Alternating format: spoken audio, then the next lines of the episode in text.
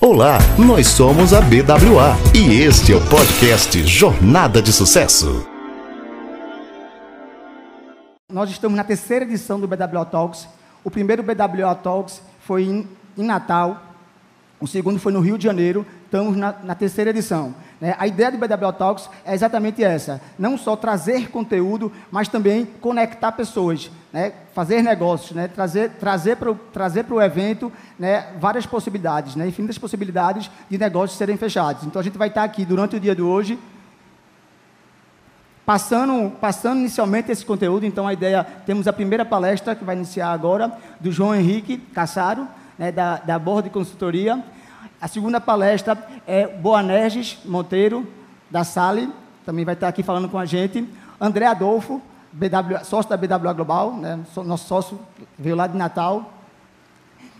Após essas palestras, nós vamos chamar todos para cá e vamos ter 30 minutinhos de bate-papo, né, na ideia realmente de estar trazendo perguntas, discutindo né, para poder a gente evoluir mais no que, no que foi apresentado. E logo depois, a gente já emenda com o happy hour, né, nessa ideia de a gente estar tá não só continuando conversando sobre os temas, mas também conectando pessoas, trocando ideia e falando aí sobre o futuro, tá? Então, a partir do bate-papo, a gente já começa já a tomar um chopinho já vai conversando de forma bem descontra... descontraída. Tá joia? Falar. Primeiro, pessoal, boa tarde. É, Fiquei muito feliz de ter a oportunidade aí de ser convidado pelo pessoal da, da BWA para a gente poder participar desse evento, tá? É, a gente recebeu um briefing aqui de tentar ser o mais objetivo possível, apesar de que o tema teria assunto para a gente passar aqui dias e noites conversando. Quando a gente fala de compras, de processo, tem muitas coisas que a gente pode discutir. Mas o objetivo do evento é a gente trocar figurinhas, bater um papo depois, etc. Então, na nossa palestra aqui, vocês vão ver muito alguns insights que a gente vai trazer, sugestão, ideia, alguma coisa do cotidiano. Então, vai ser bem objetivo e direta, mas após o evento, a gente está à disposição aí para ajudar quem for preciso, tá bom?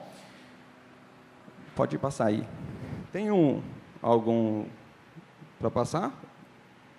Está funcionando nisso aí? Show. Tá bom. Vou tocando aqui, deixa eu ver se funciona. Boa. Vamos lá, então, pessoal, sem mais demora aí, sou da Bot Const, é uma consultoria especializada em todo o processo administrativo e comercial e etc. Aqui está um, pouquinho das empresas onde a gente já passou, a gente atuou, a gente tem como cliente, a gente tem vivência. Então, algumas delas estão muito focadas no estado do Rio Grande do Norte, outras são nacionais, etc.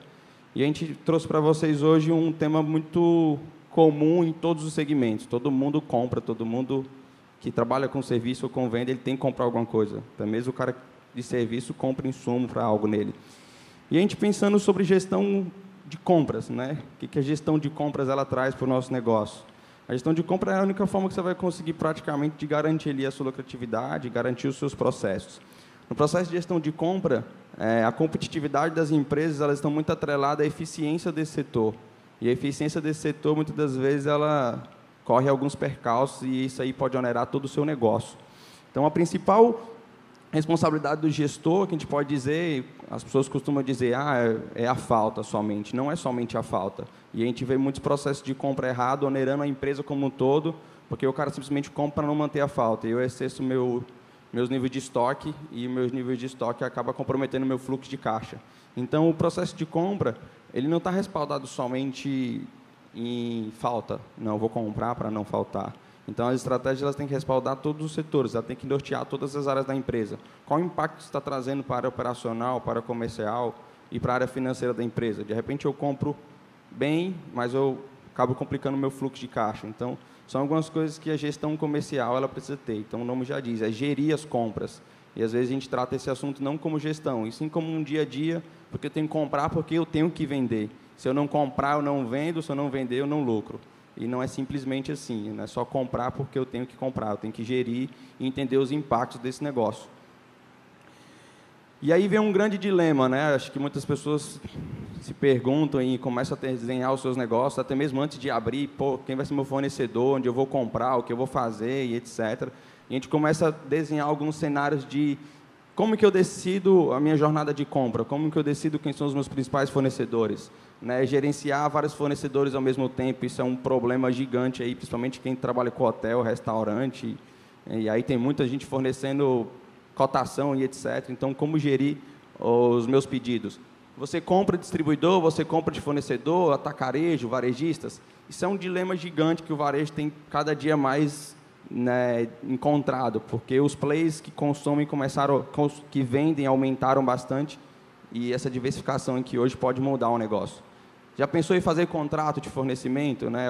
A gente acha que somente os grandes players têm isso. Você chegar nas grandes redes de supermercados, todas elas têm contratos com fornecedores. Tem desconto financeiro, tem verba de choval, tem avaria, tem um monte de coisa. E acho que é um conceito que ele também tem que ser permeado por toda a cadeia. Né? Os pequenos também têm que começar a entender isso. Se você olhar como gestão, você consegue definir regras. E quais as vantagens e desvantagens? Né? Então, a gente precisa entender que não é porque eu sou pequeno ou sou grande que eu não preciso ter processos que me tragam vantagens, mas ele também pode implicar algumas outras coisas. E aí eu trouxe de forma bem resumida, talvez nesse slide a gente vai discutir um pouco, qual a importância do conceito de cadeia na gestão de compra e os seus impactos. Durante um bom tempo, o varejo ele ficou meio que norteado dessa forma. A gente tinha os fornecedores de insumos, a gente tinha as indústrias, os distribuidores e os varejistas. Né? E, e meio que o processo circulava dessa forma. O varejista, muitas das vezes, compra insumo, porque ele tem padaria, tem alguma coisa que ele produz. Aqui vende insumo para a indústria, que produz o produto e vende para o varejista e vende para o distribuidor. Então, durante um tempo, meio que a economia girava nesse processo. Eu comprava do distribuidor e comprava da indústria. E quem tem enxergado na evolução dos últimos 20 anos, aí, vamos dizer assim, mais precisamente, é um player que está crescendo cada vez mais. É um cara chamado atacarejo. Então, como que o atacarejo tem representado esse segmento? Né? Qual a importância dele? Alguns dizem que ele veio para meio que minar um pouco o varejo, há uma competitividade que meio que desleal, as pessoas estão migrando do varejo para o atacarejo mas tem outras coisas em jogo aqui. Esse cara aqui, ele meio que trouxe uma estrutura diferente de processo de compra. Porque hoje as indústrias, muitas das vezes que atendiam o varejo ou tinham distribuidores, acabou dando mais condição para o atacarejo. E às vezes você está comprando da indústria e o atacarejo tem mais condição do que a sua. Ou você compra do atacarejo e o distribuidor tem mais. Então esse processo hoje está cada vez mais comum nos negócios. De quem você está comprando? Como você está comprando? Já não se tornou mais fiel, a própria indústria dá um bypass em você, o distribuidor já não tem mais aquela condição, e essa gestão da cadeia, ela tem uma complexidade gigante, que a gente precisa administrar ela. Então, os atacarejos também, de outra forma, por estar crescendo cada vez mais, eles estão conseguindo diminuir alguns custos das indústrias, dos distribuidores.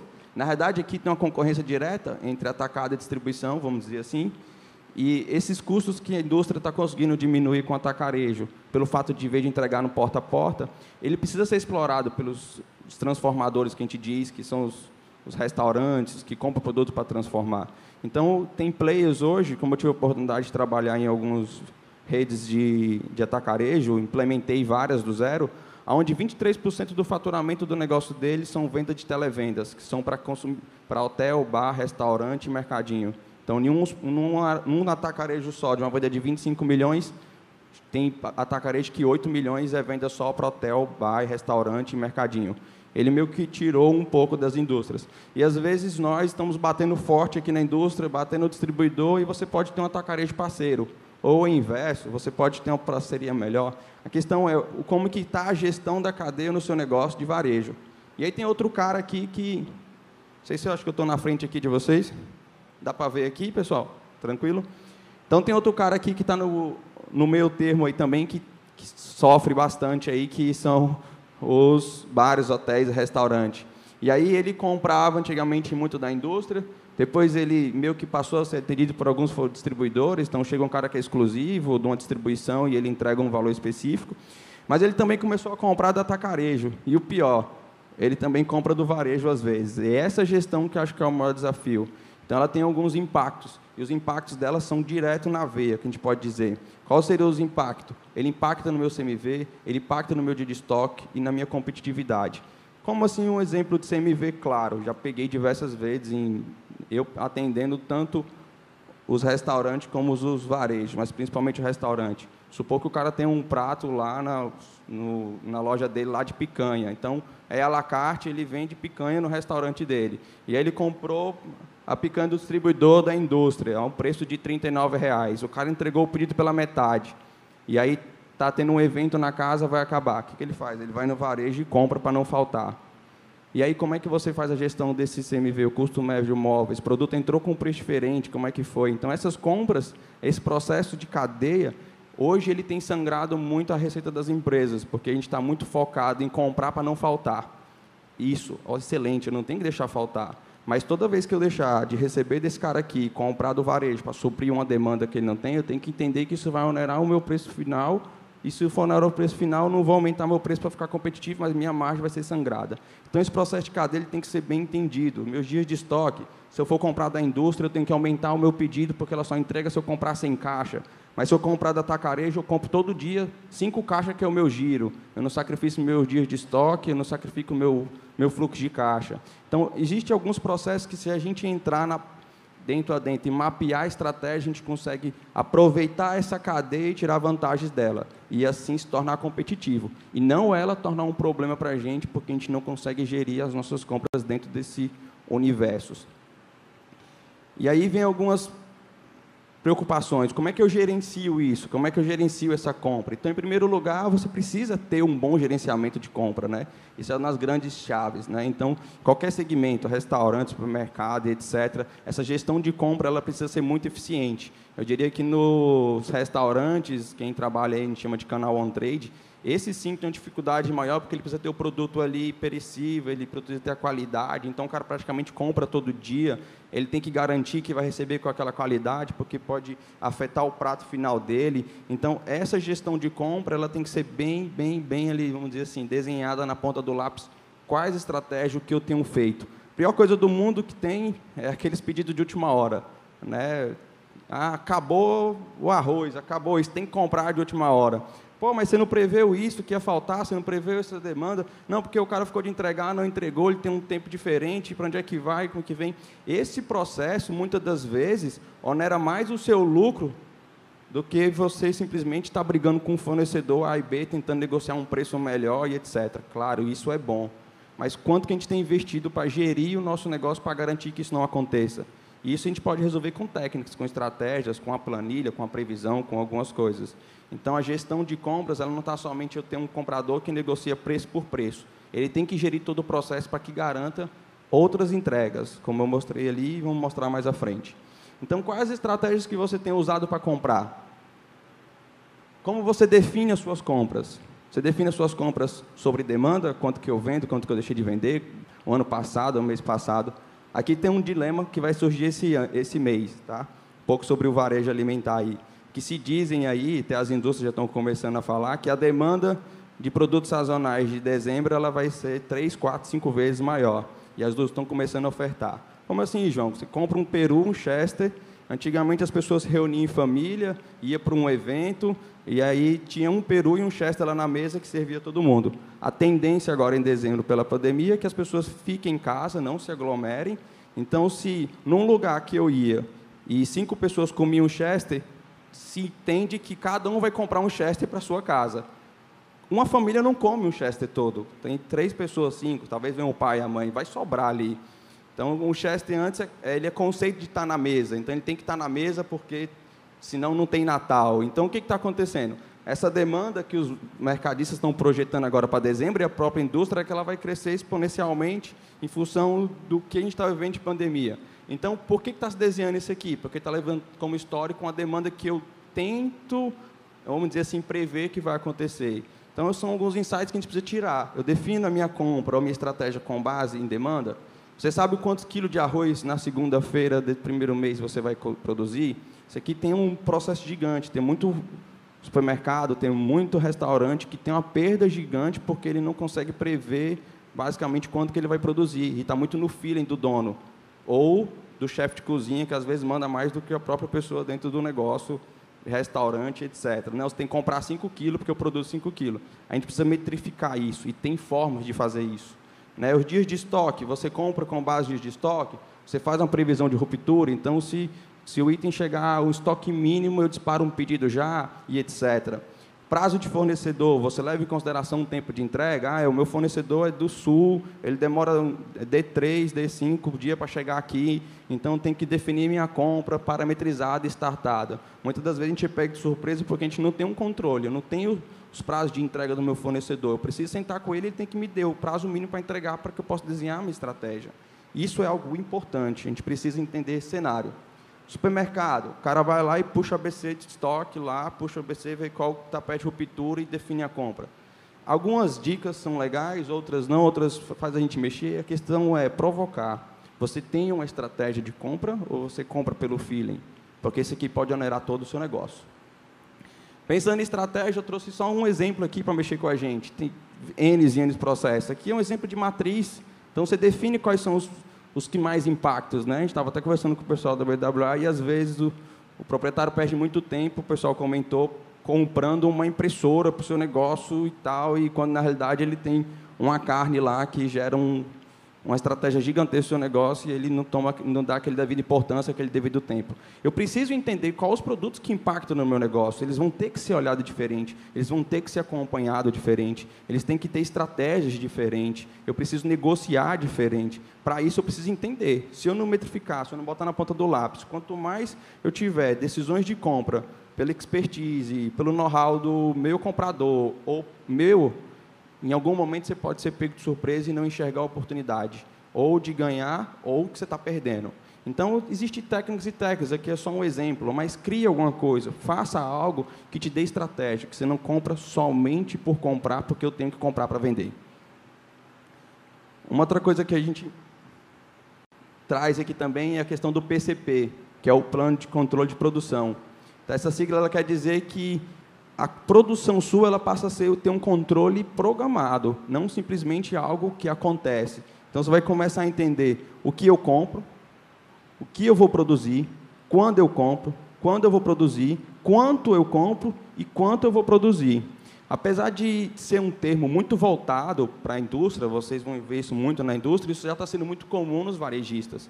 Então, tem um varejista que eu passei recentemente e ele fazia um, uma produção de carne de sol então ele comprava carne verde, salgava a carne numa estrutura totalmente organizada. E qual era o problema? É porque o cara lá da loja fazia o pedido de 100 quilos com base no feeling dele, pedia demais e sobrava. O outro da outra loja pedia de menos e faltava. Então, quando você coloca práticas de produção na própria produção, já define com base na demanda qual é o pedido. Então, lá a gente criou um processo, e às vezes você faz com uma planilha do Excel, você cria uma estrutura, mas você precisa entender que, ó, cara, eu só vou mandar 100 quilos de carne de sol na segunda-feira para a loja A, porque a última média de venda, de, de venda dela foi essa. Para me produzir isso, eu preciso comprar X de insumo para produzir Y para aquele dia específico. Então, a gente precisa começar a procurar estratégias para que dentro do nosso negócio eu consiga entender quais os cenários hoje e amanhã, e que isso seja palpável, não pode ser somente pelo achismo. Então, o PCP tem muitas ideias, a gente pode puxar aí de internet, em vários lugares tem sugestões de como você colocar em prática isso. A gente também ajuda muitas pessoas em relação a isso. Aqui está um negócio que às vezes parece ser, uns negligenciam, outros acham que não precisa fazer e etc mas isso ajuda muito, principalmente quem trabalha com restaurante, etc., você desenhar a ficha técnica. Então, isso aqui é importante para você administrar o restaurante e comprar bem. João, mas o que é uma ficha técnica? Muitos sabem, outros não sabem. É você colocar as coisas básicas do negócio que ela fique clara e objetiva. Então, você vai colocar lá na ficha técnica o nome do prato ou do drink, o custo de cada insumo, o cálculo do uso, incluindo as perdas, o método de preparação, tempo de preparo, temperatura, rendimento, encargos, impostos e etc. Será que você tem feito uma ficha técnica nessa? Onde ela vai te ajudar? Aqui está um exemplo na ficha técnica, cubos de filé de frango. Aqui tem quais são os insumos, aqui tem o peso, tem um peso líquido e o peso bruto.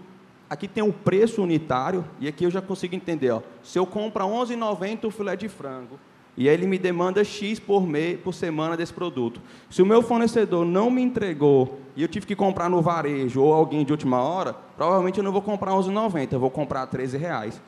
Mas o meu prato vai aumentar o, o, custo, mas o preço de venda não vai aumentar, porque eu não tenho como ir lá e mudar o, pegar o meu, me dê meu cardápio aqui, porque o cara atrasou, agora eu boto um cardápio novo na mesa.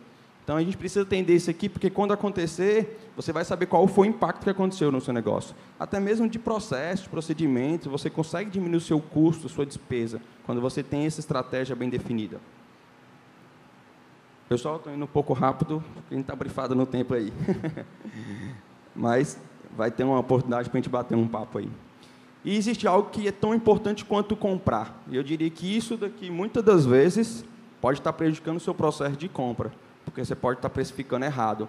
E quando você precifica errado, você já está dizendo que você tem que comprar errado. Se você colocou demais o, o markup aumentou, você vai comprar naquela condição que atinge aquele markup. Você comprou de menos, etc. Então, a precificação é tão importante como a compra. E na precificação, a gente costuma dizer que existem algumas premissas. E eu vou separar duas aqui, entre a diferença de preço e valor. Então, há, há algo muito importante a, a entender é, alguém, alguns segmentos de supermercado, por exemplo, beleza, sabão homem é sabão homem em qualquer lugar e eu vou ter um markup X, não tem como alterar, eu vou me balizar pelo mercado. Ah, mas eu posso entregar alguns serviços no meu supermercado que outros não têm, então em algum produto eu vou botar preço, mas vou botar o valor do meu negócio. Restaurante é muito comum. Cara, o preço da minha picanha é diferente porque num ambiente bonito, organizado, porque eu investi nisso, naquilo, naquilo outro, isso tem que ser levado em consideração. Então, eu tenho que saber, primeiro, entender qual é o meu markup, primeiro eu tenho que entender qual é o custo daquele produto e etc. E depois eu tenho que olhar para dentro do meu negócio e entender o que, que é de valor para eu agregar. E aqui também tem um problema. Aí a pessoa pega e bota em todos os produtos. Não, porque eu entrego um valor gigante, então todos os produtos têm que aumentar a minha margem porque eu entrego um serviço melhor. Isso pode ser estratégico por prato, por produto, por outras coisas, mas precisa ter uma estratégia. Eu preciso entender a diferença de preço e de valor. Tem outras coisas também que a gente fala sobre precificação. E é algo mais voltado à estratégia. Isso aqui é muito comum no varejo, tá? Então, como é que eu precifico e a importância da precificação? A gente fala sobre a totalidade dos produtos. Então, quando você vai no supermercado, em média o cara compra 100 produtos, uma pessoa, né? Então, você vai lá comprar arroz, feijão, macarrão, carne, aí compra uma chinela e compra um fósforo. Quem lembra o preço do fósforo que comprou a última vez? Quem lembra o preço do, sei lá, um tempero cominho que comprou da última vez? Agora, se perguntar qual foi o preço da carne que você mais compra, você lembra? Qual foi o preço daquele arroz que você mais compra, você lembra? Então, tem produtos que eles são mais notáveis na mente do cliente. Esses produtos, ele regam a regra de mercado. E ali eu precifico de uma forma que, de fato, ele vai criar uma imagem de preço do meu negócio. Mas nos poucos notáveis, eu posso ter uma margem melhor. É ali que eu vou ganhar dinheiro, é ali que eu vou crescer no meu negócio, é ali que eu vou ter estratégia. Então, os notáveis eu preciso ter uma estratégia específica, os outros notáveis eu posso margear, eu posso ter um ganho melhor. E aí, muitas vezes, a gente tem um markup geral para todos os produtos e não tem estratégia. Outra estratégia também né, é sobre promoções. E tem muita gente que faz promoção todo dia, toda hora, mas eu preciso ter uma estratégia sobre isso, eu preciso entender qual o custo, qual o impacto na minha operação. Toda quarta-feira eu tenho promoção de pizza, é, rodízio, etc. O varejista leve 3, pague 2, no encarte. Não posso botar o produto só por colocar lá. Eu tenho que entender qual é o custo de quem eu estou comprando, como é que eu estou fazendo. Existem estratégias para isso? Você precisa entender. Outra coisa interessante é a elasticidade, né? o que aumenta a minha demanda, a minha lucratividade. Tem um exemplo que eu dou bem rapidinho. O cara tinha um, um churrasquinho, e aí ele vendia o espeto lá de churrasquinho a 2,50 e a Coca-Cola a R$ reais. E aí ele pegou e falou, cara, preciso aumentar meu fluxo, aumentar meu fluxo, aumentar meu fluxo. Ele baixou o preço da Coca-Cola para R$ reais. Aumentou um pouco, aumentou. Né? E aí depois o que ele fez? Ele fez o inverso. Ele pegou o churrasquinho, baixou para R$ reais, tirou 50 centavos e aumentou a Coca-Cola para 8 reais. A venda dele cresceu e a lucratividade dele aumentou. Porque o produto dele, a elasticidade de um para o outro era diferente. Eu preciso entender isso. O que, que puxa fluxo para o meu negócio e onde eu posso ganhar ali que ele não é tão elástico. E às vezes a gente precifica só por precificar. Então eu preciso entender dentro do meu negócio aquilo que é elástico e aquilo não é elástico. E quando eu boto esse produto em oferta, qual que vende? Então se eu botei fralda em oferta, eu vou botar o lencinho do lado com preço melhor, porque ele dá uma margem melhor. Então quem compra fralda, compra o lencinho para limpar o bebê. Essas técnicas, essas coisas vão fazer diferença no dia a dia do varejo. Preço psicológico. As pessoas costumam dizer que no supermercado tem muito disso. Né? 799, 889, 8, isso chama -se preço psicológico, né? Então, eu preciso ter regras para isso também. E essas são estratégias que a gente precisa adotar no nosso dia a dia. Então, definir preço de dos produtos é tão importante quanto a compra. Isso porque a má precificação pode dificultar bastante no processo de venda e até mesmo de compra, além de diminuir a rentabilidade do negócio. Ou seja, o desenvolvimento e crescimento de uma organização integram a essência da gestão comercial. Saber-se que eficaz, sabe-se que é eficaz gerenciamento de vendas, compras e atenção contínua, voltada ao controle de resultados, são itens essenciais para o crescimento de uma empresa e o aumento dos lucros. Então, pessoal, sucesso para vocês, os negócios. Comprem com estratégia, não somente por comprar, porque tem que comprar para vender, para ganhar dinheiro. Obrigado, pessoal.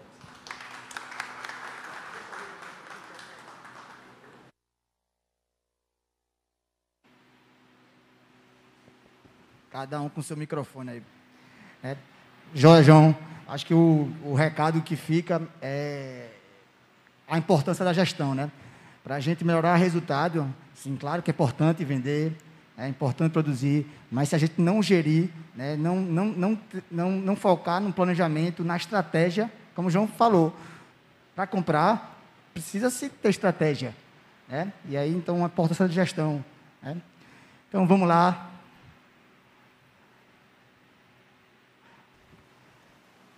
Boa noite, pessoal. Boa noite. Grande Boanerges. Bom. Tirar aqui o ar. Vamos lá, agora é com tu. Desculpa. Ok, obrigado. Então, boa tarde, pessoal. É, meu nome é Boanerges, tá? Eu sou diretor da SALE de operações e eu vou falar com vocês aqui hoje sobre o sistema, né? Sistema de compras. Como o João havia comentado, a parte estratégica é muito importante, né? É uma das partes cruciais e às vezes algumas empresas elas não compreendem bem o seu processo de compras, tá? E como que isso pode afetar dentro do seu projeto, né?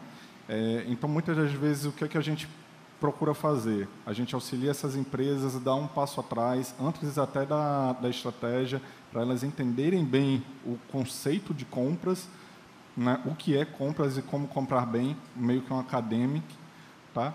para depois a gente evoluir para uma estratégia ou algo mais tático, né? E quando a gente atinge esse estágio de maturidade, a gente precisa muitas das vezes de um sistema. O João ele falou de, no início que a gente pode fazer isso no Excel. Isso é super válido para quem está começando realmente, né? Mas quando a gente atinge o estágio de maturidade e esse estágio é mais bacana, a gente precisa de um sistema que gerencie tudo isso pela gente, né? Principalmente quando a gente fala daquela parte do atacarejo, né? Da indústria, dos fornecedores e dos distribuidores. Então, como é que eu faço para fazer essa, esse gerenciamento? Gerenciar todo esse conjunto, né? E saber quem é que tem o melhor preço e o melhor valor para me entregar dentro do melhor prazo, com as melhores condições de pagamento. Será que uma planilha vai ser tão adequada para mim? Então é aí que nasce a necessidade do projeto de compras, a necessidade de eu ter um sistema de gestão de compras. Então, de forma bem resumida, a Sale ela nasceu para resolver os problemas de compras de grandes empresas. Mas só grandes empresas que têm problemas de compras? Será que as pequenas também, os autônomos, eles não têm num, algum grau de dificuldade ao comprar? Claro que tem. Todo mundo tem problema ao comprar. E como o João tinha falado, né, pegando esse, esse call to action dele, é, eu não tenho como ficar variando o meu preço de venda o tempo todo. Eu preciso comprar bem. Então, se eu não tenho margem na venda, como que eu lucro? E para responder essa pergunta de como que eu lucro, eu tenho que olhar melhor para o meu setor de compras, que é um setor muitas das vezes negligenciado dentro das empresas, tá? Então, o problema, eu tenho alto índice de compras emergenciais. O que são compras emergenciais? Aquelas compras que o João comentou anteriormente, que são compras realizadas diretamente no varejo. Isso é compra emergencial. É, está faltando e eu preciso comprar agora. Processo de compra é 100% descentralizado. Eu tenho uma rede de restaurantes, às vezes no mesmo estado. Por que, que eu não posso centralizar o meu processo de compras e comprar por um, por um único é, CNPJ e distribuir para os meus franqueados ou distribuir para os meus restaurantes. Né? Ou fazer um mix. Comprar descentralizado não é o pecado. O pecado é você comprar mal descentralizado. Né? É, em vez de você evoluir para um modelo misto de comprar entre centralizado e descentralizado, você comprar só descentralizado, comprar só no mercadinho lá da esquina, comprar só no varejista que você conhece. Eu tenho também o desconhecimento do processo de compras. Ora, o que é processo de compras? É só eu pegar um, contratar um, um comprador, colocar ele dentro da minha empresa e ele começar a tirar pedido? Não, esse cara não é um comprador. Esse cara é um tirador de pedido coisa que qualquer um pode fazer. Agora, ser um comprador é desenvolver fornecedor novo todo dia, é desenvolver mercadoria nova, é você aprender mais sobre o teu negócio, é você aprender mais sobre o teu fornecedor e a tua cadeia de fornecimento. Isso é ser um comprador. Ausência de gestão de compras. O que seria ausência de gestão de compras? É você ter métrica, você ter indicador, é você medir. Não basta só você comprar bem, você precisa medir aquilo que não é medido, você não vai saber se você está fazendo certo ou errado. Tá? Ausência de análise do histórico de compras. Por que, que a ausência da análise do meu histórico de compras é tão importante para o meu negócio? Porque é aí que você vai ver a sazonalidade do seu negócio. É você fazer aquela análise que o João fez anteriormente. Ah, eu tenho que levar em consideração um fator do risco que é a, a pandemia. Tudo bem. E a sazonalidade que aconteceu no ano passado, do mês de dezembro, né? Qual foi? Ah, e dos últimos três anos? E dos últimos cinco anos? Qual foi a minha análise de preço médio desses últimos cinco anos? Qual foi a minha análise de venda dos últimos cinco anos? Para que eu possa ter uma análise de compra e dentro dessa análise de compra eu colocar o meu fator risco e o meu fator índice. Preço e condições comerciais desfavoráveis. Eu preciso fazer uma cotação para cada processo, eu posso fazer tudo dentro de uma cotação só. Estratégia. Estratégia tática operacional. Isso vai depender muito do que a tua empresa entende como estratégia de compras. Preços, uh, perdão, base de itens e fornecedores não homologados. Caneta BIC, é, picanha. Mas qual picanha? Uruguaia, Argentina, australiana, se eu tiver um, item lá dentro da minha base, do meu sistema, chamado picanha, meu comprador ele pode comprar uma picanha de plástico e me entregar. Ele vai estar comprando errado? Não. Você não especificou direito. E fornecedor homologado, o que seria? A cadeia de fornecimento que o João falou anteriormente. Ou seja, é você entender que aquele fornecedor ele consegue te passar segurança no processo que ele consegue, ele consegue te entregar o produto no, no prazo que ele estipulou, que ele acordou com você, e ele consegue te passar é, segurança no processo também de transporte. Tá? Baixo controle e produtividade. O que seria baixo controle e baixa produtividade? Vai depender do teu indicador. Você também pode estipular metas para o seu comprador metas de saving, saving mensal, saving semestral. Eu posso estipular metas de cost avoidance.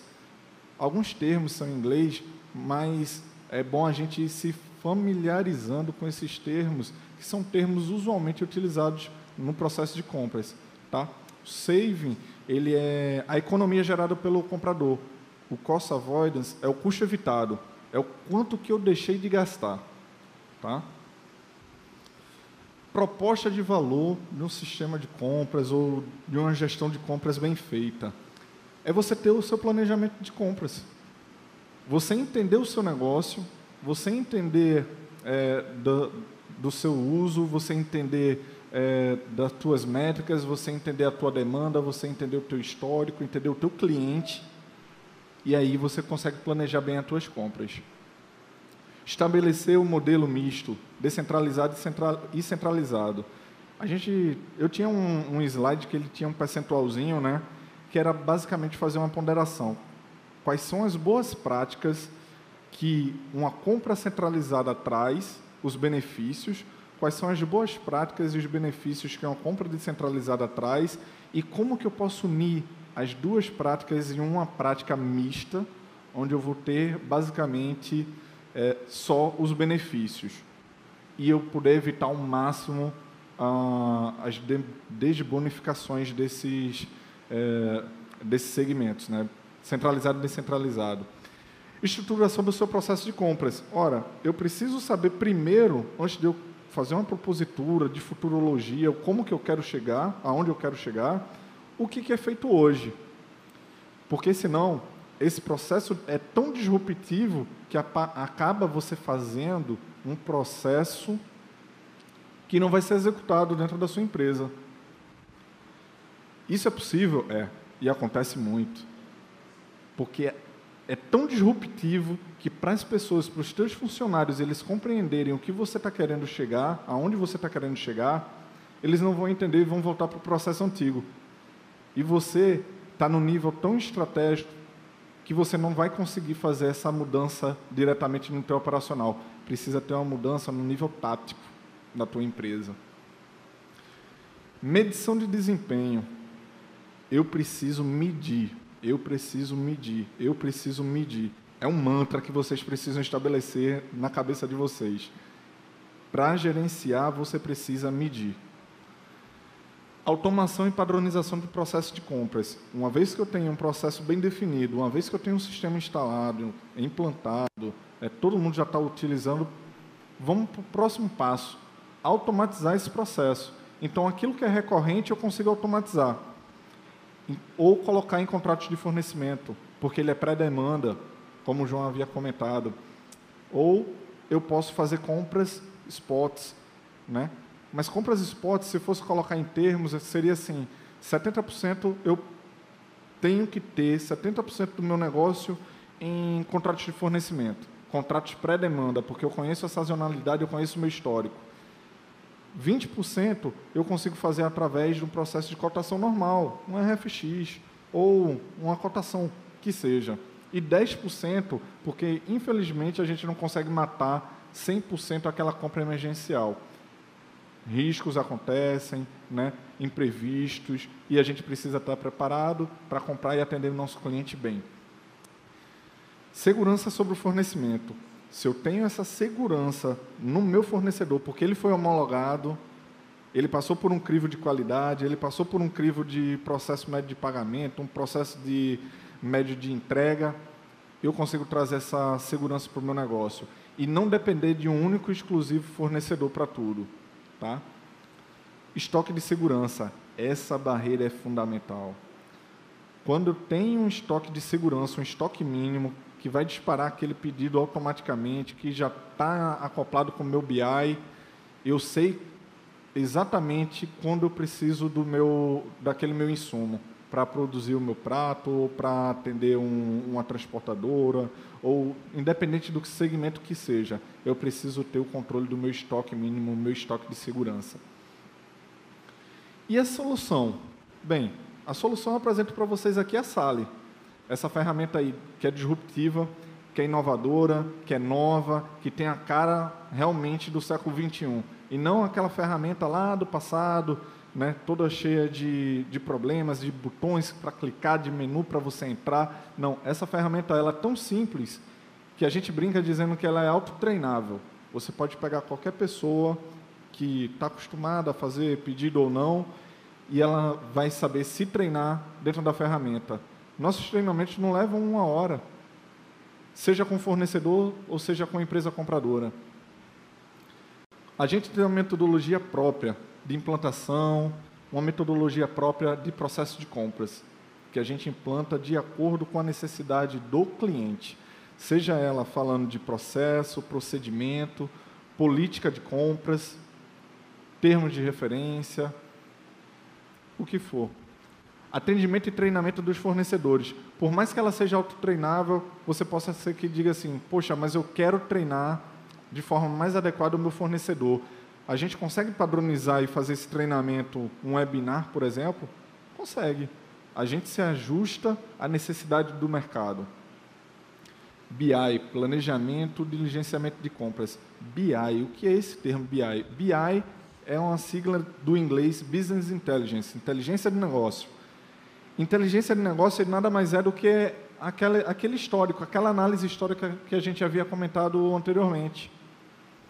Planejamento. Planejamento, o ato de planejar. Eu preciso entender o meu negócio, eu preciso entender a minha sazonalidade. Diligenciamento é você fazer o acompanhamento do teu processo de compras. PDM dos itens e homologação de fornecedores. PDM, outra sigla. PDM é Padrão Descritivo de Materiais. É você saber e descrever bem o teu material, aquela ficha técnica, por exemplo, que o João mostrou. Você fazer isso para um item, um, um insumo teu, para que o teu comprador ele saiba exatamente aquilo que você precisa comprar. Exatamente aquilo que você pediu. E você seguir um padrão é você se ajustar ao mercado e você dar inteligência ao teu negócio. Homologação de fornecedor a gente já falou bastante. Motor de legitimação de nota versus pedido. Eu posso ter alguns processos internos rodando que possam, que possam causar uma deficiência no meu negócio depois que eu começo a instituir novos processos. E um deles é exatamente na parte de nota. Eu conciliar nota versus pedido. Isso é um pouquinho mais complicado, mas a gente chega lá. A gente pode até falar sobre isso no talk, na mesa redonda. Critérios de aceitação e conformidade de qualidade nível SALE. Nível SALE, nível cliente e seu nível porque isso está muito ligado à nossa gestão e à sua gestão. Tá? O que é um critério de aceitação básico e um que é um critério de aceitação médio e um que é um critério de aceitação o melhor possível para o meu cliente. Isso vai depender do seu negócio. Isso foi um resultado que a gente trouxe de saving né, é, de um cliente. É uma base de um fornecedor nosso é uma transportadora do segmento de transporte, e a gente conseguiu trazer aí um save médio de 7%, tá? Na compra e centralização de compras de pneu e de diesel, tá? A gente conseguiu atingir até 10, 13% de saving, só utilizando algumas boas práticas de compras. Fator crítico de sucesso para um bom projeto de compras. Definição dos objetivos. Tem que estar claro.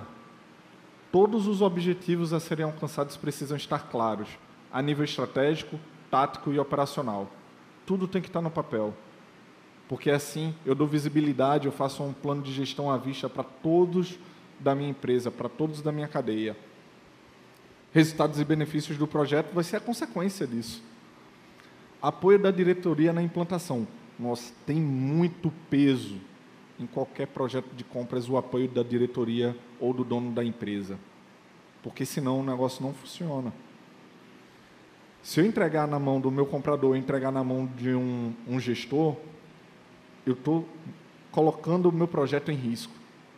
Porque ele, o comprador ou o meu gestor, ele pode não entender tão bem quanto eu, quanto você, o quanto isso é necessário para dentro da empresa, para que a empresa possa aumentar sua margem de lucro.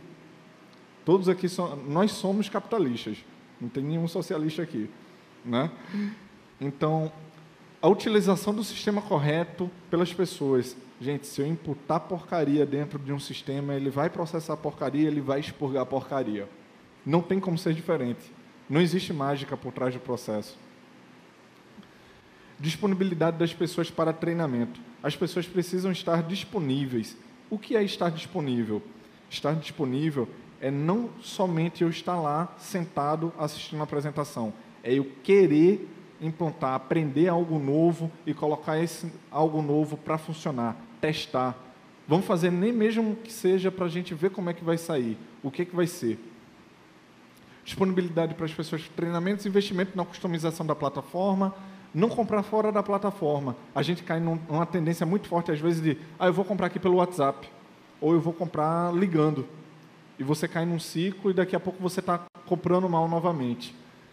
Seguir o planejamento de implantação, isso é fundamental. E aqui tem um pouquinho do nosso time, né? O Gui Peixoto, que é o nosso CEO, eu como CEO e o Mazu, Guilherme Mazu, que é o nosso CTO. E isso, gente, é um pouquinho que eu trouxe para vocês sobre a Sale. E para saber mais, é só entrar lá em sale.com.br. Obrigado e até o talk. Valeu. Valeu, Boneges. Show de bola. Mais uma vez, gestão, gestão, gestão.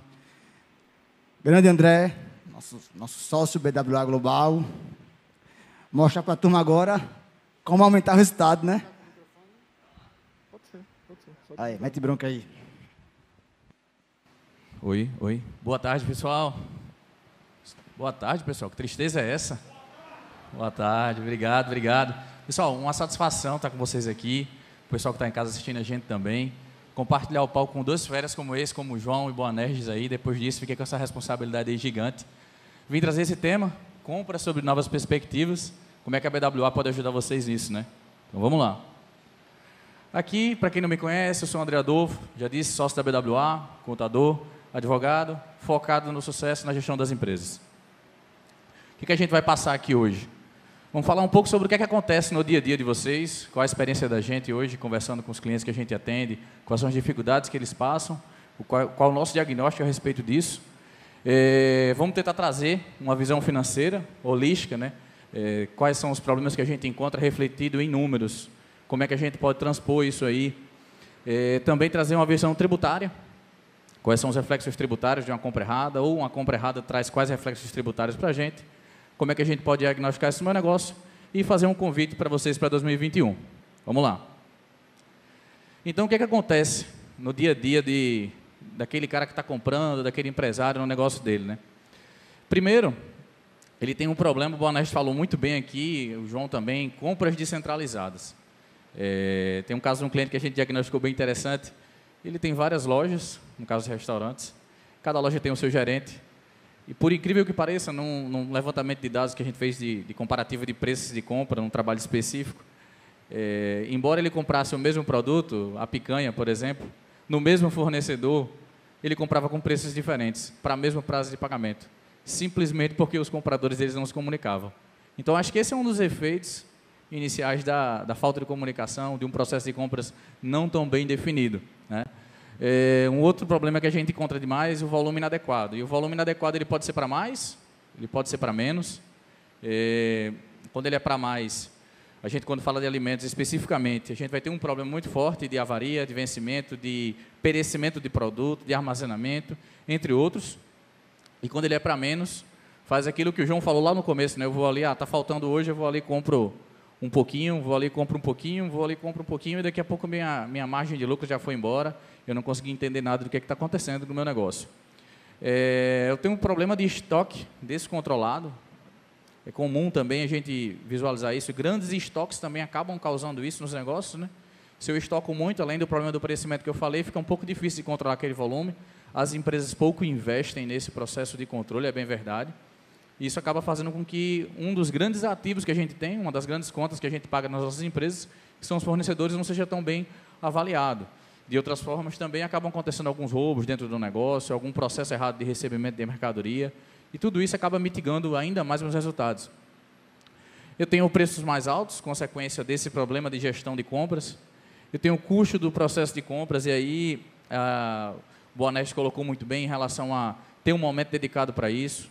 É, o João colocou muito bem na matriz que ele apresentou em entender qual é o tipo de produto para o meu negócio que realmente faz sentido eu, eu empenhar mais esforço, mais parte do meu tempo para poder fazer a compra.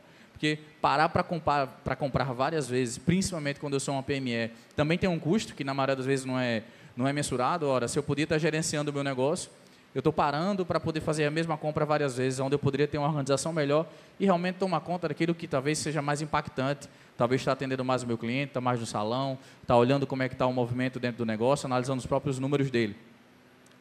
Eu tenho um CMV desconhecido dentro de todo esse processo. A gente sabe que às vezes acontece uma informalidade nos negócios, eu não consigo controlar, se eu não tenho estoque, eu não tenho CMV, então não sei se eu estou ganhando, não sei se eu estou perdendo, e às vezes quando eu vou descobrir já é tarde demais. Eu tenho o custo da qualidade, o exemplo da picanha lá do Boanés, lá da picanha de plástico, né? Então, às vezes eu posso comprar picanha no fornecedor A e na pressa ele não tem, compro no fornecedor B, e isso vai fazendo com que o alimento que eu forneço para o meu cliente acabe sendo vindo de um fornecedor não homologado, eu tenho um problema gigantesco na qualidade com isso. E tenho negociações comerciais desconhecidas, quando eu tenho um processo de compra totalmente descentralizado, às vezes meu negócio é de médio porte, acabam acontecendo várias negociações, mas isso eu vou falar já já.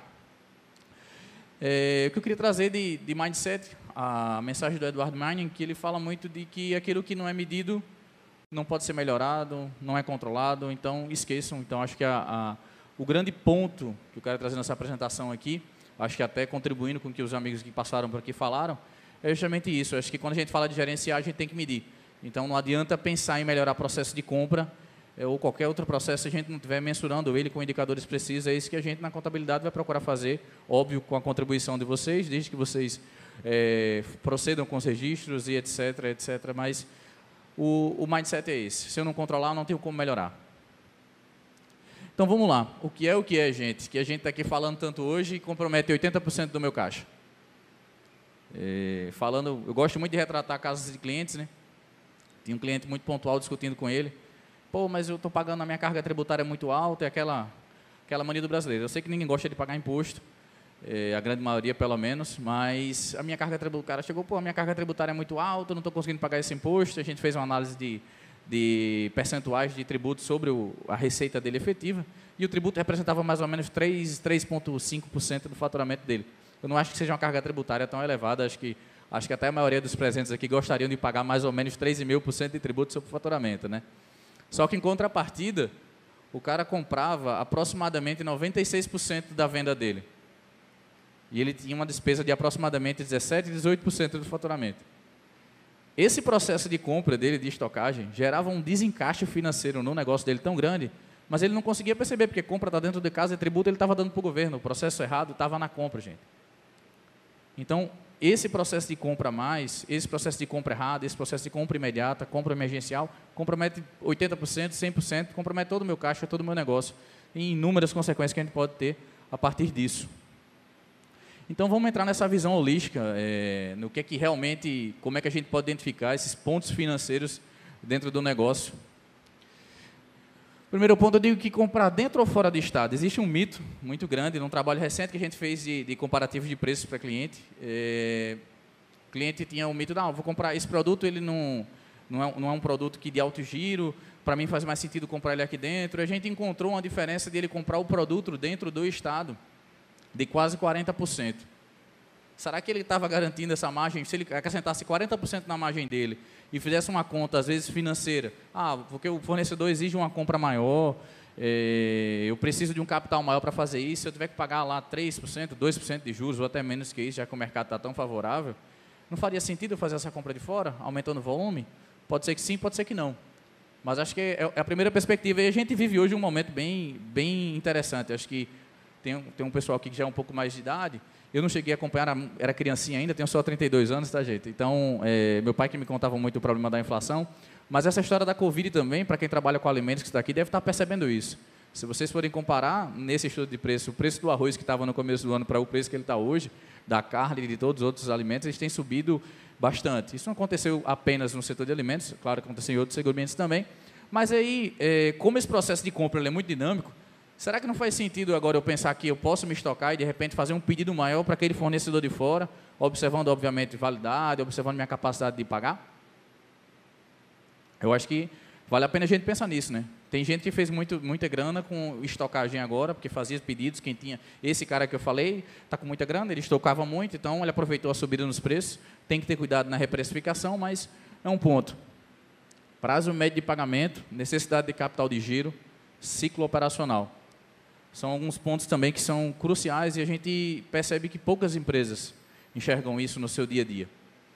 É, e tentar encaixar, esse exemplo que eu dei lá do, do, do cliente, de tentar encaixar, entender qual o prazo médio de pagamento dele, qual o prazo médio de recebimento. E esse ciclo operacional, que nada mais é o tempo que demora desde eu pedir a mercadoria, a mercadoria chegar, eu vender e receber aquele valor, faz com que muitas empresas não precisem, por exemplo, estar antecipando seus recebíveis.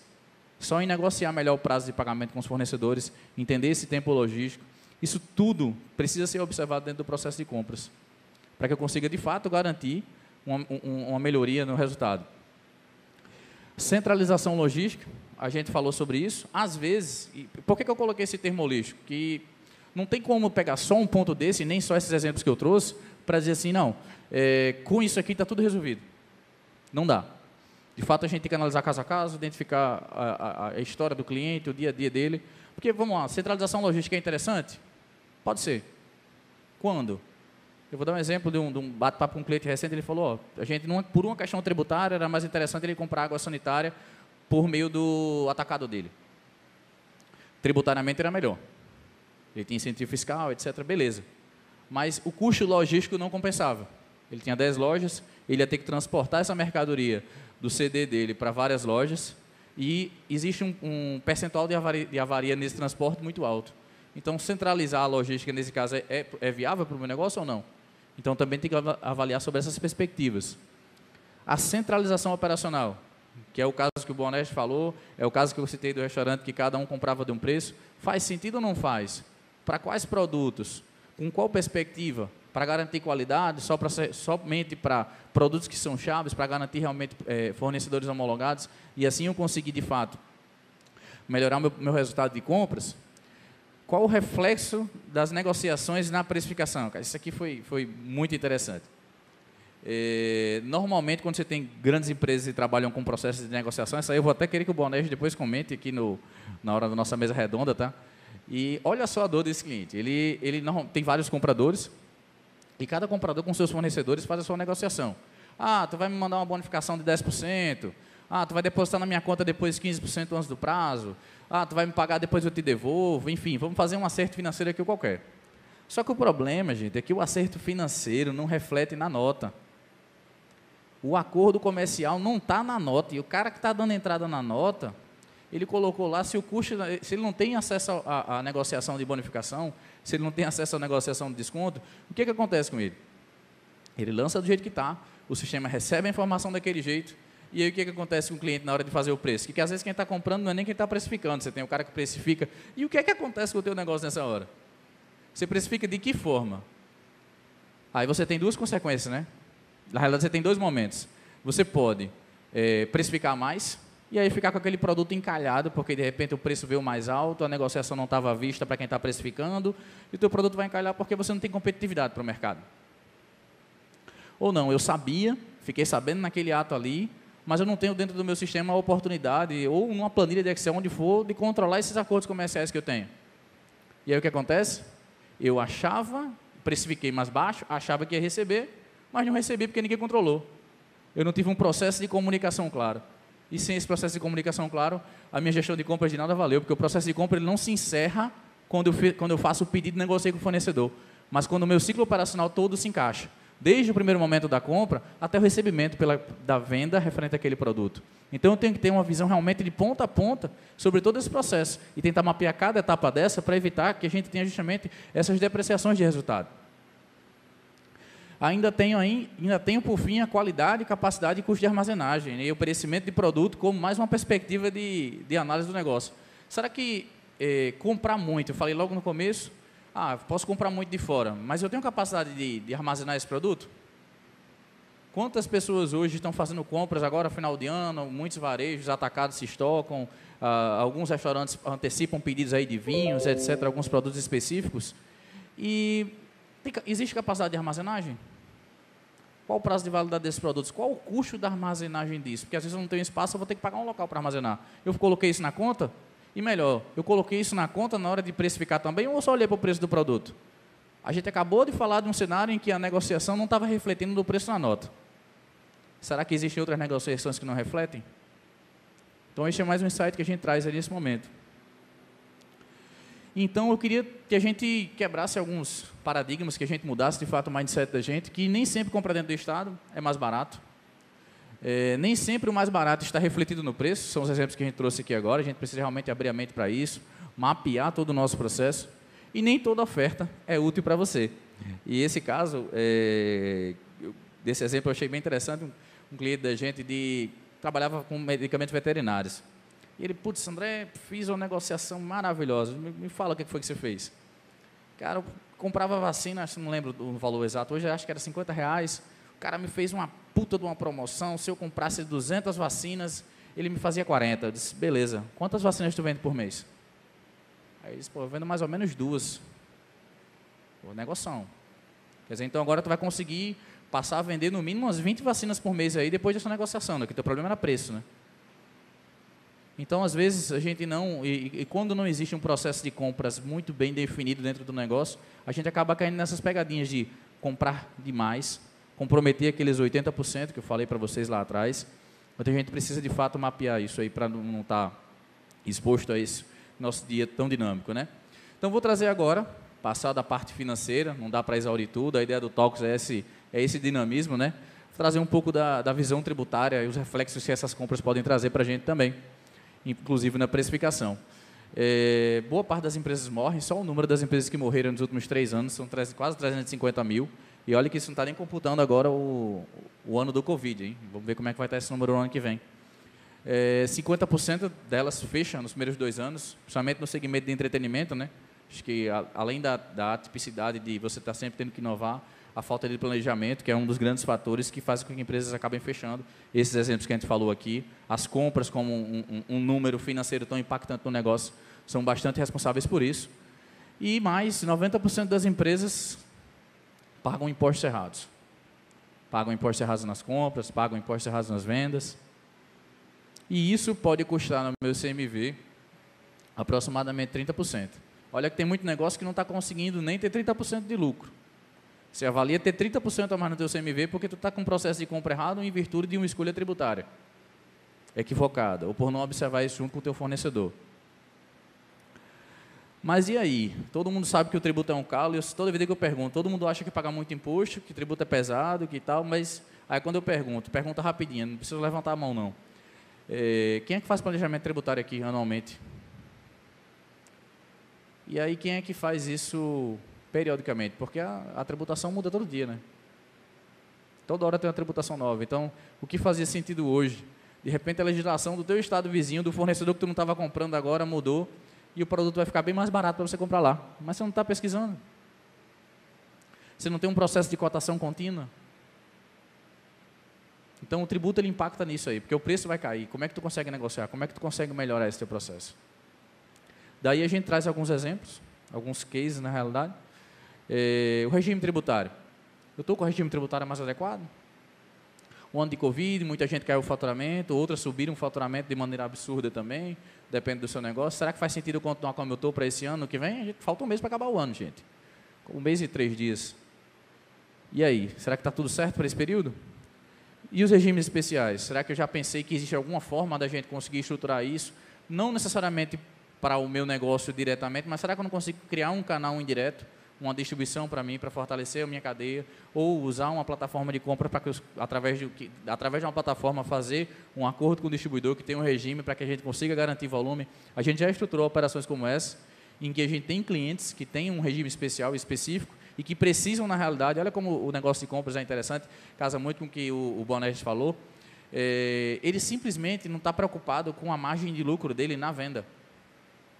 Esse cliente de distribuição da gente está muito focado na margem de lucro dele da compra, com baseada na compra. Então ele tinha, sei lá, um preço de 100 reais para poder comprar aquele produto, eh, num volume de 100 unidades, mas se ele conseguisse comprar 200 unidades, ele conseguia ter uma queda no preço, por exemplo, para 85. O pessoal aí tá, conseguiu voltar? Então ele conseguia voltar para 85, né? Então qual foi a sacada dele? Ele nos procurou e falou assim, André, eu tenho um regime especial, só queria conseguir atingir esse volume, dobrar minha capacidade de compra. Você não tem clientes que são desse segmento, que gostariam de comprar esses produtos, que são consumidores dessa cadeia? Por que, a gente não faz um processo de compras coletivas e faz uso do meu regime? Será que não dá para a gente montar isso dentro da nossa carteira? Será que a gente não consegue estruturar isso com o nosso nível de relacionamento, com a nossa contabilidade, com a BWA? É caminho, né? A gente tem a importação direta e indireta. É, aqui em Pernambuco eu sei que tem um, tem um regime especial legal para a parte de vinhos. É, será que não dá para, nesse mesmo conceito que eu falei, a gente fazer um processo de importação, começar um, novo negócio, ou fazer isso de maneira coletiva, por meio de uma trading, fazer um, negociar um volume, fazer uma importação direta, estruturar um plano tributário e apenas fazer o que esse caso que eu citei. Ah, eu vou fazer uma importação direta, indireta, por meio de uma trading, mas vai passar tudo por um único amigo meu, empresa de um amigo meu, para ele me repassar aquela, para ele repassar aquela operação para a gente, e a gente garantir um volume e melhorar nossa margem? Será que não dá para a gente melhorar a carga tributária que a gente tem, ou é só olhar para o tributo e dizer assim, não, é que isso aqui acabou-se? Acho que a gente tem que olhar uma, de uma forma muito mais estratégica para essa questão tributária. E aí uma coisa muito comum aí para quem é, de lucro real, lucro presumido, né, sem ser que adote o regime de bares e restaurantes, grandes empresas acabam perdendo muito crédito no processo de compra porque o fornecedor fatura de maneira equivocada. Eu sei que isso é puta complexo, poucas empresas olham para isso, mas isso reflete diretamente na margem de lucro delas. Né? E aí eu trago um exemplo de estratégia de precificação, que é o hambúrguer e o combo. A gente, com quatro reais, cinco reais a mais, né, a gente conseguiu agregar aí uma batata, um, acho que é um nuggets ali atrás e uma Coca-Cola. Será que dá para cobrir esse custo? É, quantos estabelecimentos aí trabalham, de repente, com rodízio, no exemplo ali que o João colocou? É, outros estabelecimentos trabalham com o, exemplo lá do espetinho. Se eu fosse fazer, se eu fosse o cara do espetinho, era só traçar a estratégia tributária. Se vocês forem um dia é, tiverem a oportunidade de comprar alguma coisa no, no Burger King, vocês vão ver normalmente nessas promoções, eles deslocam o preço, a Coca-Cola sai a 25 reais e o hambúrguer sai a 4. Só porque a carga tributária dela é bem inferior. Então, será que não dá para fazer esse nosso negócio? Será que não dá para pensar em fazer coisas diferentes para que a gente consiga viabilizar nosso processo? E aí, já chegando próximo do final, ainda tem tempo, Renatinho, ainda para mim? Já extrapolei tudo? Putz. É, vou falar do BWA 360, que é o diagnóstico que pode contribuir com vocês aí nesse processo de entender onde é que vocês conseguem melhorar, onde a gente busca mapear junto com os nossos amigos, nossos parceiros aí, o, o, como é que está a situação financeira das empresas, como é que está a situação contábil e tributária delas, como é que a gente pode contribuir com vocês nesse processo, é, para que a gente realmente consiga ter um, um restinho de 2020 e um 2021 melhor. Na área trabalhista também a gente faz alguns levantamentos sobre isso. E aí eu já tô com, como eu estou com o tempo estourado, eu não vou esticar muito não, vou deixar para a hora das perguntas, mas vou trazer um, um, um, exemplo muito simples do que a gente faz e que boa parte das empresas, a gente está no ano de Covid e o, o, governo colocou uma regra de que, acho que todo mundo deve saber que os primeiros 15 dias de auxílio-doença dos funcionários são por conta da empresa, depois que ele fica de auxílio-doença, né? E o governo teve uma regra de transição nesse período de Covid que os primeiros 15 dias de auxílio-doença eram compensáveis do INSS. E grande maioria das empresas não compensou. Pagou os 15 dias ao funcionário e não fez compensação na folha, não fez compensação no INSS. Isso você podia ser simples, você podia ser real, presumido, a grande maioria não fez. Então, são pequenos detalhes como esse que impactam no resultado do teu negócio e que a gente quer estar tá aqui para oferecer isso aí para vocês também hoje, para quem está aqui com a gente. E aí, quem quiser participar desse processo, é só escanear o QR Code, vocês vão ser direcionados aí para uma página e a gente espera poder contribuir com vocês para um 2021 melhor, tá? Em síntese é isso. Meu tempo já estourou. Obrigado, pessoal. Contem conosco. Alô? Fica aí. Fica aí, André. Valeu, show de bola. É, acho que é, André né, mostrou para a gente como é que a BWA pode ajudar nesse processo de gestão. É, então, são infinitas possibilidades aí que a gente tem é, de ajudá-los nesse processo. Eu queria chamar os palestrantes aqui de volta para a gente iniciar o debate. Três craques aí, parabéns, show de bola, as três palestras. Queria convidar também Edilson Silva, sócio BWA, veio direto do Rio de Janeiro, para a terrinha aqui. Everton, também direto do Rio de Janeiro, sócio BWA também. Pedro Barros, Pedrão, sócio BWA também, mas daqui da terrinha, Recife. E faltou, faltou uma cadeira, não foi? Eita. Queria chamar também aqui Mário Mauad, diretor, o Cindy Lojas, CDL Recife. Vou pegar uma cadeirinha aqui para você. A tua ajuda, Vini, por favor, desculpa. Bota aqui. Acho que a gente pode colocar, tentar. Mas, Mário, antes de sentar, vem aqui conversar comigo aqui, rapidinho. Queria apresentar de primeira mão, para cá, sou, sou baixinho, fico do seu lado. De primeira mão, a parceria entre a BWA Global e a Cindy Loja, e o Cindy Lojas CDL Recife. Agora, eu vou, na, na verdade, pronto, Pedro não usou aqui ainda, então, para a gente não misturar, a Covid está aí. Aí. Beleza, pessoal. Boa tarde. Obrigado aí, Renatinho, pelo, pelo convite. É, depois dessa aula aí toda né, que a gente teve sobre, sobre compras, é, a gente fechou, né, a BWA, nosso novo parceiro é, de negócios. É, a gente vai trazer aí esse diagnóstico 360 graus também para todas as empresas é, que a gente atua né, e também para o mercado de uma forma geral. Tá? Então a gente está muito feliz com, com, esse, com essa nova possibilidade de negócios e ajudar muitas empresas aí dentro de um compliance tributário que nós já temos hoje. Mário, senta aqui também, por favor, para participar do debate. Queria chamar também nosso também sócio Gladson, BWA, também veio do Rio de Janeiro, para ser o nosso moderador. Faz parte, faz parte. Vai ser o nosso moderador aí desse processo. Agora, realmente, eu vou precisar de um. Tu já usaste esse, Everton? Deixa eu. Covid, Covid. Queria. Mete bronca aí, Gladson. Pessoal, bom, muita felicidade, né? Estar tá aqui no terceiro Talks é, bastante rico. Então a gente queria no primeiro momento, para quem tiver dúvida, né, inclusive pessoal que está online aí com a gente, é, mandar a dúvida pelo YouTube. Né? Quem tiver aqui também, as dúvidas são totalmente abertas a levantar a mão, que a gente vai até vocês. Tá? E também é, pedir para o pessoal aí, para os sócios da BWA, para os convidados, também, os palestrantes, quem tiver alguma dúvida, só, só compartilhar com a gente. Quem quer começar? Mário, vamos lá. Bom, pessoal, é, eu, na verdade, queria fazer uma pergunta para o Boanerges, da, da Sale. Né? Eu, eu tive conhecimento sobre a empresa, sobre a startup, acho que mais de um ano atrás. É, e eu queria te perguntar, Bornés, por que é, vocês, na verdade, trazendo aí toda essa parte digital, é, esse mercado todo que a gente tem é fantástico, e, e por que o setor de compras? A gente é, eu, particularmente, recebi uma aula de compras aqui hoje, né, vi que a gente tem muita ciência envolvida, mas eu queria entender por que vocês têm aí uma, uma startup, uma empresa específica para trazer essa solução, botando, é, com certeza, inteligência artificial, Big Data, Analytics. Fala para a gente isso aí, por favor. Claro. É, vocês estão me ouvindo, pessoal? Pronto. Então, cara, excelente a tua pergunta, tá? É, a nossa ideia de trazer um setor tão específico como compras é justamente pela negligência que é passada por esse setor. Tá?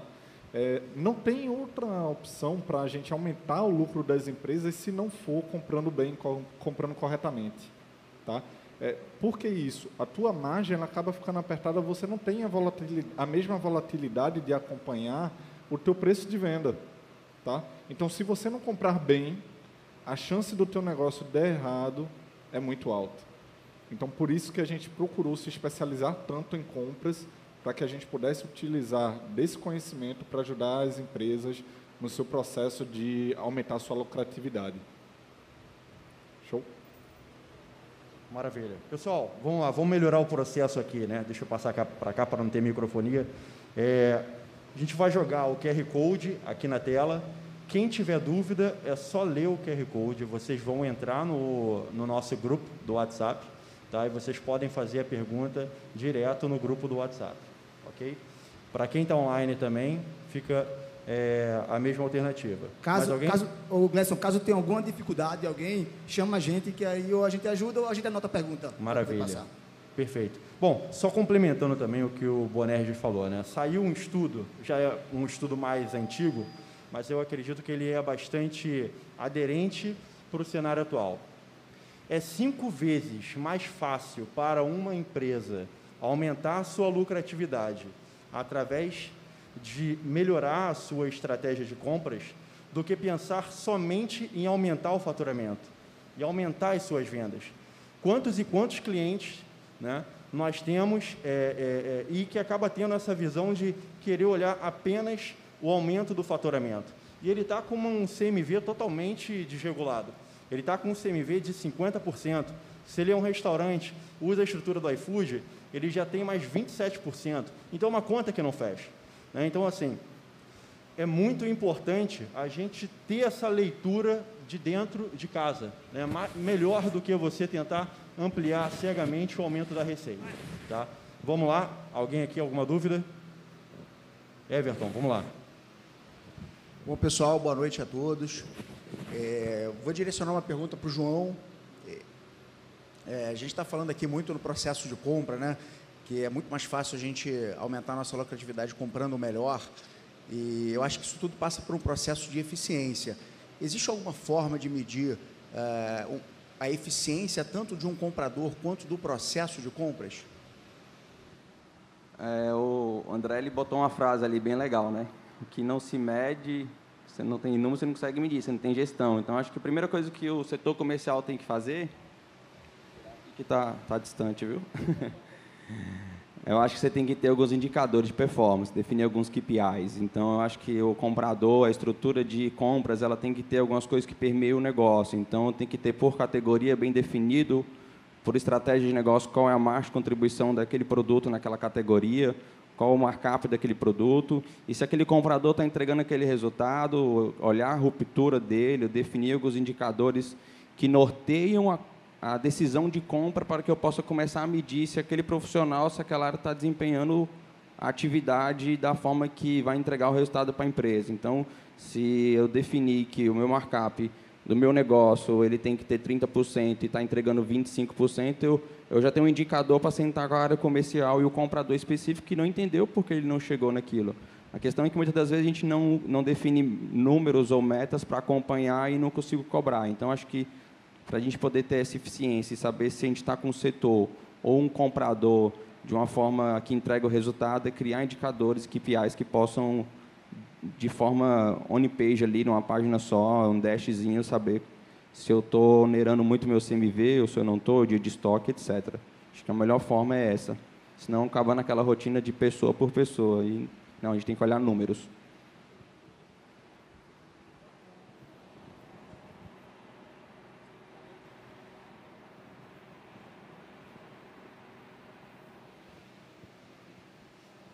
Pessoal, boa noite também.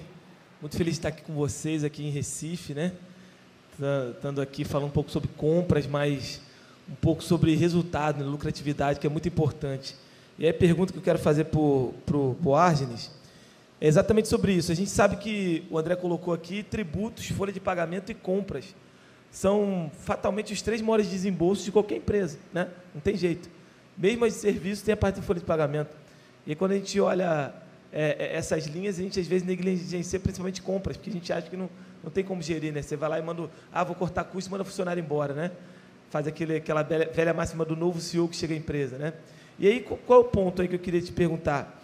É, é, nesse sentido, como é que você enxerga hoje né, o, o nível de maturidade né, das empresas no setor de compras e no, nesse processo? E qual é o primeiro passo que ela tem que adotar para começar a organizar isso? É, é contratar um, um, um gerente ou, ou profissionalizar com software, ou não, primeiro vai no Excel mesmo, pelo menos para ter um indicador. Qual é o primeiro passo para quem quer começar isso hoje?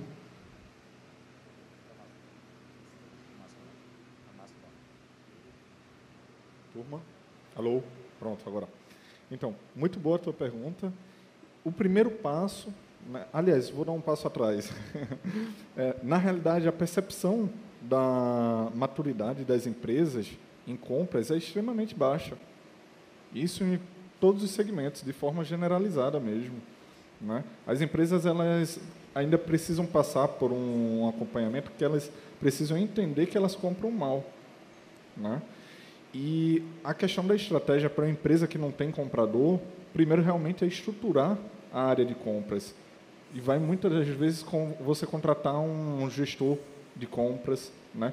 Porque você, você contrata apenas um comprador, esse cara ele pode não ter o peso suficiente necessário para começar a estruturar a tua área de compras, tá? Então você precisa ter o meio de campo entre o teu estratégico e o teu operacional e exatamente quem vai fazer esse teu tático, tá? Vai ser esse teu gestor de compras, tá? Senão fica muito distante o teu estratégico conversar com o teu operacional, entende? Eu consegui responder bem a tua pergunta? Show. Bom, é, boa tarde a todos. É uma satisfação estar recebendo o, o Talks aqui em Recife, né? E trazendo aqui para o Recife Antigo. Acho que estamos também trazendo essa pegada aqui. Trazer, trazer por digital também foi uma coisa que a gente queria associar também essa pegada de tecnologia. Então, trazer aqui para o Recife Antigo fez muito sentido também, trazer esse evento. E é muito do que a gente busca trazer para os clientes da BWA. E aí a pergunta é para o André, né? É, geralmente o pessoal só procura o contador quando chega a conta, a fatura do tributo, né? Chega a guia, né? E eu queria saber como é que, como é que a contabilidade pode ajudar as empresas nesse processo de compra, de comprar melhor, de é, definir estratégia. Na tua visão, como é que a gente, como BWA, a gente ajuda nossos clientes aí, passa um pouco aí para o pessoal, nessa estratégia de compra e montar uma compra e fazer uma compra bem feita. Show de bola, Pedrão. Obrigado pela pergunta. É, eu acho que o, o, nosso papel, e falo nosso, porque não depende só da, da contabilidade, da BWA, mas do cliente, é de levantar números, né? Acho que de mensurar resultados. O João colocou ali também que é necessário medir, eu já tinha colocado que é necessário medir, mas para poder medir, alguém tem que registrar, né, gente? Tem, tem um, um passo prévio. Então a gente tem que entender para a gente poder auxiliar as empresas dentro desse processo, a gente tem que ter, tem que vencer primeiro essa etapa de ter algum registro. E eu digo que não precisa ser tão complexo quanto o nome registrar parece.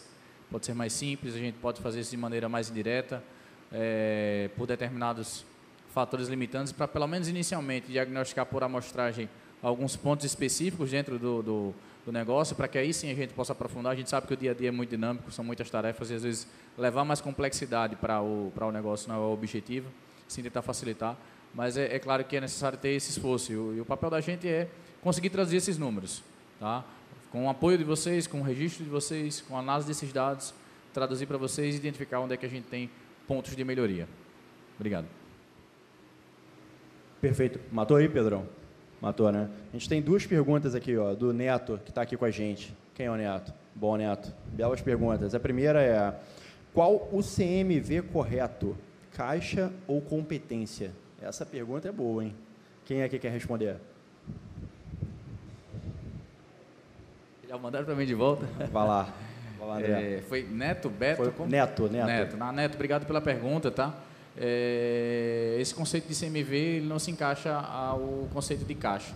O caixa é um conceito aplicável a pagamentos, tá? Então, realmente, o CMV ele vai ser ele vai ser sempre atrelado a um critério de competência, ou seja, as vendas que eu fiz naquele período tiveram qual custo a período de compra, naquele período no qual eu comprei. Então, não, não devo misturar esses dois conceitos. Tá? Respondido aí, Neto? Aí tem uma. Vamos lá, Pedro. Está escutando aí? Ah, foi. E só complementando, né, eu acho que mais importante nessa gestão do CMV é você estar tá fazendo esse CMV médio, né? Porque às vezes tu tá com um produto que tu comprou mais barato e às vezes pipoca porque tu precisou comprar emergencialmente, como o pessoal falou até na, nas, nas próprias apresentações aí. É, e às vezes tu pega, às vezes pega pelo último. Tu às vezes deixa de fazer esse preço médio porque o preço médio é importante. Então é o preço médio do teu estoque que está dentro de casa. Então, é muito nessa pegada que tem que ter cuidado nessa, nesse momento da precificação. É, tem muita discussão com a contabilidade, né, se é caixa, se é competência, se é, se é no momento do pagamento ou no momento tá, do, do, do, valor que você comprou histórico. Mas, de fato, assim, é competência e a competência, essa gestão de preço médio é que é fundamental para uma boa gestão do CMV. Legal, excelente. Bom, mais uma aqui do, do Neto, né? agora para o João. É, qual o olhar para aumento de preços como insumos de produção, exemplo queijo, que oscilam e como podemos acompanhar e repassar esse custo variável? Vamos lá, obrigado pela aí. Eu acho o seguinte, todo todo negócio, que seja de revenda ou de produção, que ele dependa principalmente, vamos dizer assim, do, dos commodities, né? A gente tem produto que oscila, se choveu, ele sobe, se deu seco, ele baixa. É, se o dólar piscou em, lá em algum lugar aumentar, ele já está onerando. Então, a gente precisa entender qual é o impacto dentro do meu negócio que esses produtos têm. Então, se um produto desse oscilar 10% para baixo ou para menos, qual o impacto que vai ter? É, Existem algumas coisas que a gente consegue, a tempo, conseguir corrigir. Então, de repente, num varejo alimentar onde você revende, você ainda consegue reposicionar o, seu preço ali, porque seguir o mercado. Acho que o mais complicado é que tem um produto que não mexe o preço, como exemplo um, um restaurante, sei lá, uma sanduicheria, aumentou o preço do queijo, eu não tenho como lá e mudar o preço do, do hambúrguer. Então eu tenho que olhar o quê? Né? A ficha técnica lá que eu mostrei, ela mostra um pouco disso. Lá na ficha técnica eu já coloco lá um ponto de interrogação. Cara, esse é um produto commodity que oscila muito. Então, quanto que ele impacta no meu negócio, eu tenho que ter um markup que já me resguarde disso. E o principal, você tem que ter bom relacionamento com os fornecedores, porque o repasse de preço ele acontece, mas eu vou dizer por experiência, ele acontece mais naquelas pessoas que não têm relacionamento. Então, se você tiver um, um fornecedor que você está próximo, você se relaciona, você mitiga também um pouco isso. Ele não vai deixar de passar, mas pelo menos ele vai cantar a pedra para você ou vai estar mais próximo. Mas é, é um olhar, botar uma lupa maior nos commodities e eu entender o impacto dele no meu, no meu negócio ali, no meu preço final de venda. E aí a gente consegue ter estratégias. E aí, né, tranquilo? Essa colaboração foi a colaboração de um milhão de dólares, hein, cara? Muito bom. É, agora a gente tem mais uma aqui do, do Jonathan, também presencial. Cadê o Jonathan? Onde é que ele está? Ah, legal. Vamos lá. É, como calcular de forma correta o custo operacional em um produto. E aí? Quem é que fala? Vamos André. Quer falar? Cara, vou, vou nessa, né? Vou nessa, porque precisava depois conversar contigo para poder entender melhor qual a tua dúvida, tá? Acho que não, ficou muito abrangente, como calcular corretamente. Precisa entender o teu caso, porque o custo do produto, ele vai estar tá englobando, se talvez tenha sido algum dos pontos que eu coloquei aqui, ele vai estar tá englobando, além do teu preço de compra, todos os outros custos que você negociou e estão agregados a ele. E de repente isso pode estar envolvendo o exemplo que o Gladson falou aqui há pouco, não falando de compra especificamente, mas outros, as outras despesas relacionadas ao teu processo de venda para você entender realmente, talvez seja esse o seu objetivo, entender qual é a margem final e se está precificando corretamente. Então a gente pode bater um papo aqui com terminar para poder esclarecer a dúvida mais, mais pontualmente. É, queria contribuir ainda com, com dois passos aí atrás, uma da, da pergunta do Neto, ainda quando você perguntou sobre o caixa competência do CMV, e eu falei antes sobre, sobre marcadores que podem dar indícios que a gente tem algum problema, né? É, por exemplo, em bares e restaurantes, a gente é muito comum, quando você tem o mesmo faturamento, em tese você acaba comprando a mesma coisa se estiver tudo certo. Eu não tenho um CMV, às, às vezes o cara não está fazendo ficha técnica, ele não tem um, um, um, um, registro bacana das informações, mas se eu sei que, por exemplo, no, na média, ele, todo mês ele compra 30% do que ele vende, que é uma relação compra-venda, mas não CMV, eu consigo encaixar, por exemplo, se no mês ele começa a subir para 35, para 40, para 50, alguma coisa está acontecendo no processo, no processo dele lá. Pode ser que esteja acontecendo alguma avaria muito forte, um processo de desvio de mercadoria, então pode ser um sinal para a gente conseguir mapear isso aí. E contribuindo com a resposta do João, também foi para a pergunta para você, e é, trago um caso de um cliente que ele trabalha isso muito bem, é um produto que é muito impactante para o teu negócio, faz muito sentido quando você trabalha principalmente de, com agroindústrias como teus fornecedores, fazer negociações de compra antecipada. Não necessariamente pagamento antecipado, mas a previsibilidade do volume para uma agroindústria tem muito impacto, muito impacto no preço. E aí, se tu diz que vai comprar a safra dele por um valor X e antecipa parte do valor, tu já consegue garantir aquilo ali e mitigar um pouco do risco lá do teu markup daquele teu produto produzido. Beleza? Pedro.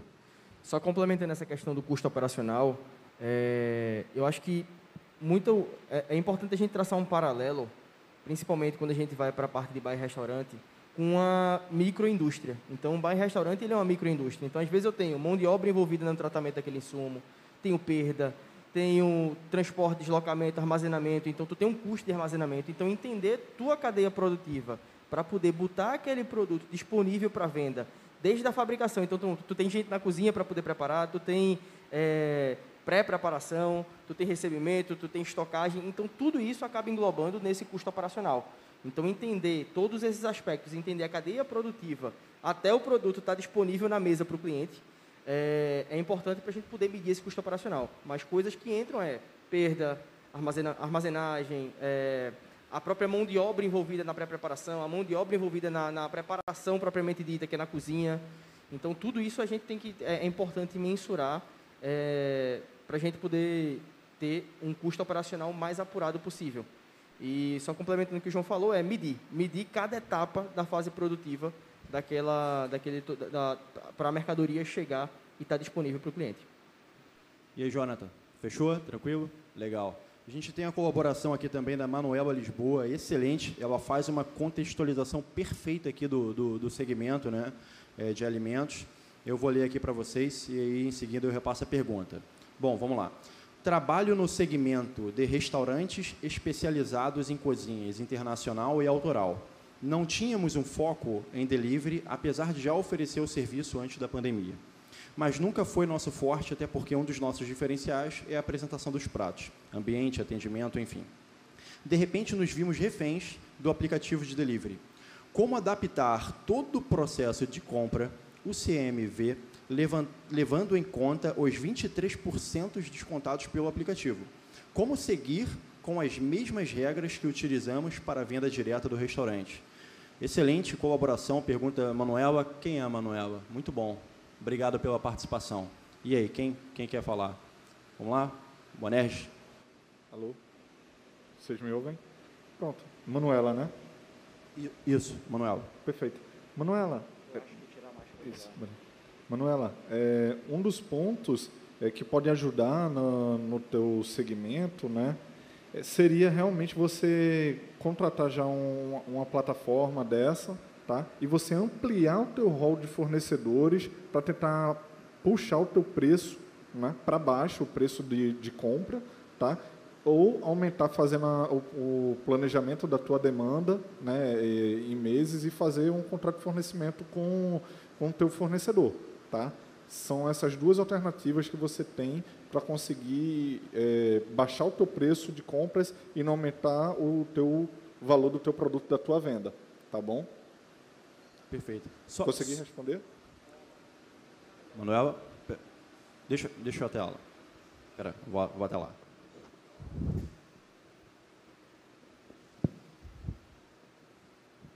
É, boa tarde, boa noite, não sei a hora, mas é que eu acho difícil separar, tipo assim, como se tivesse precisasse de dois setores de compras, entendeu? Um que atendesse o delivery e um que fosse. Não tem como separar isso. Eu não sou uma empresa também muito grande para ter para ter essa, essa opção, entendeu?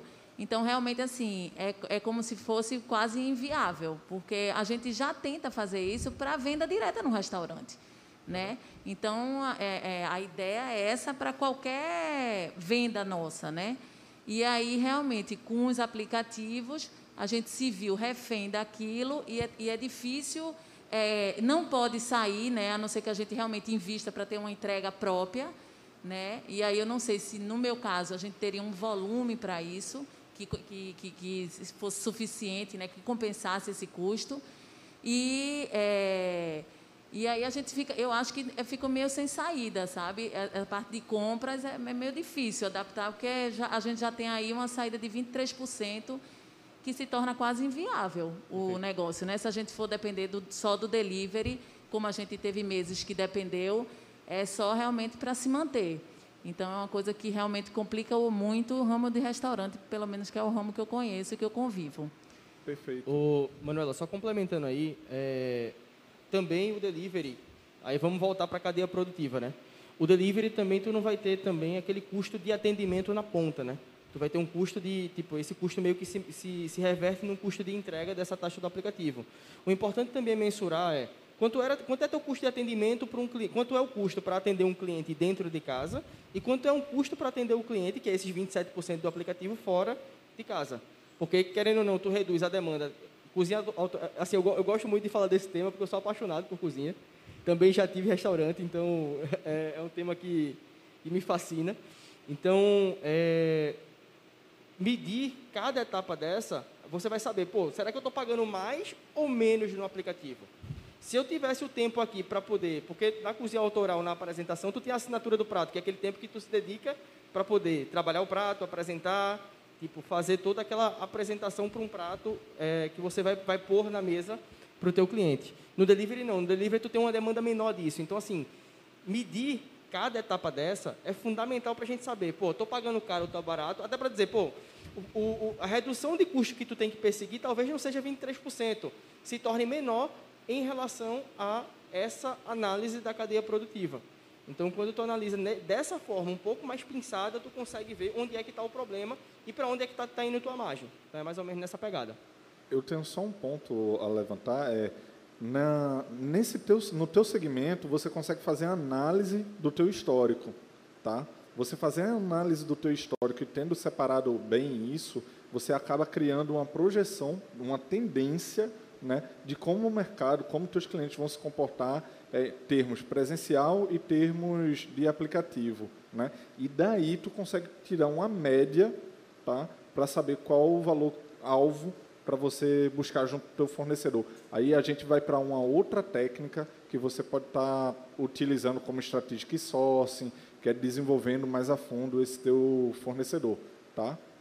Só para terminar aí com essa contribuição, depois de tantos comentários, Daniela, eu particularmente atendo diretamente alguns restaurantes autorais que passaram por esse mesmo problema que você tem passado, que você relatou aí, nesse período de pandemia. E uma das soluções que a gente identifica é que a proposta do autoral é aquela de você ter uma apresentação do prato, o chefe vai vir na sua mesa, vai conversar contigo.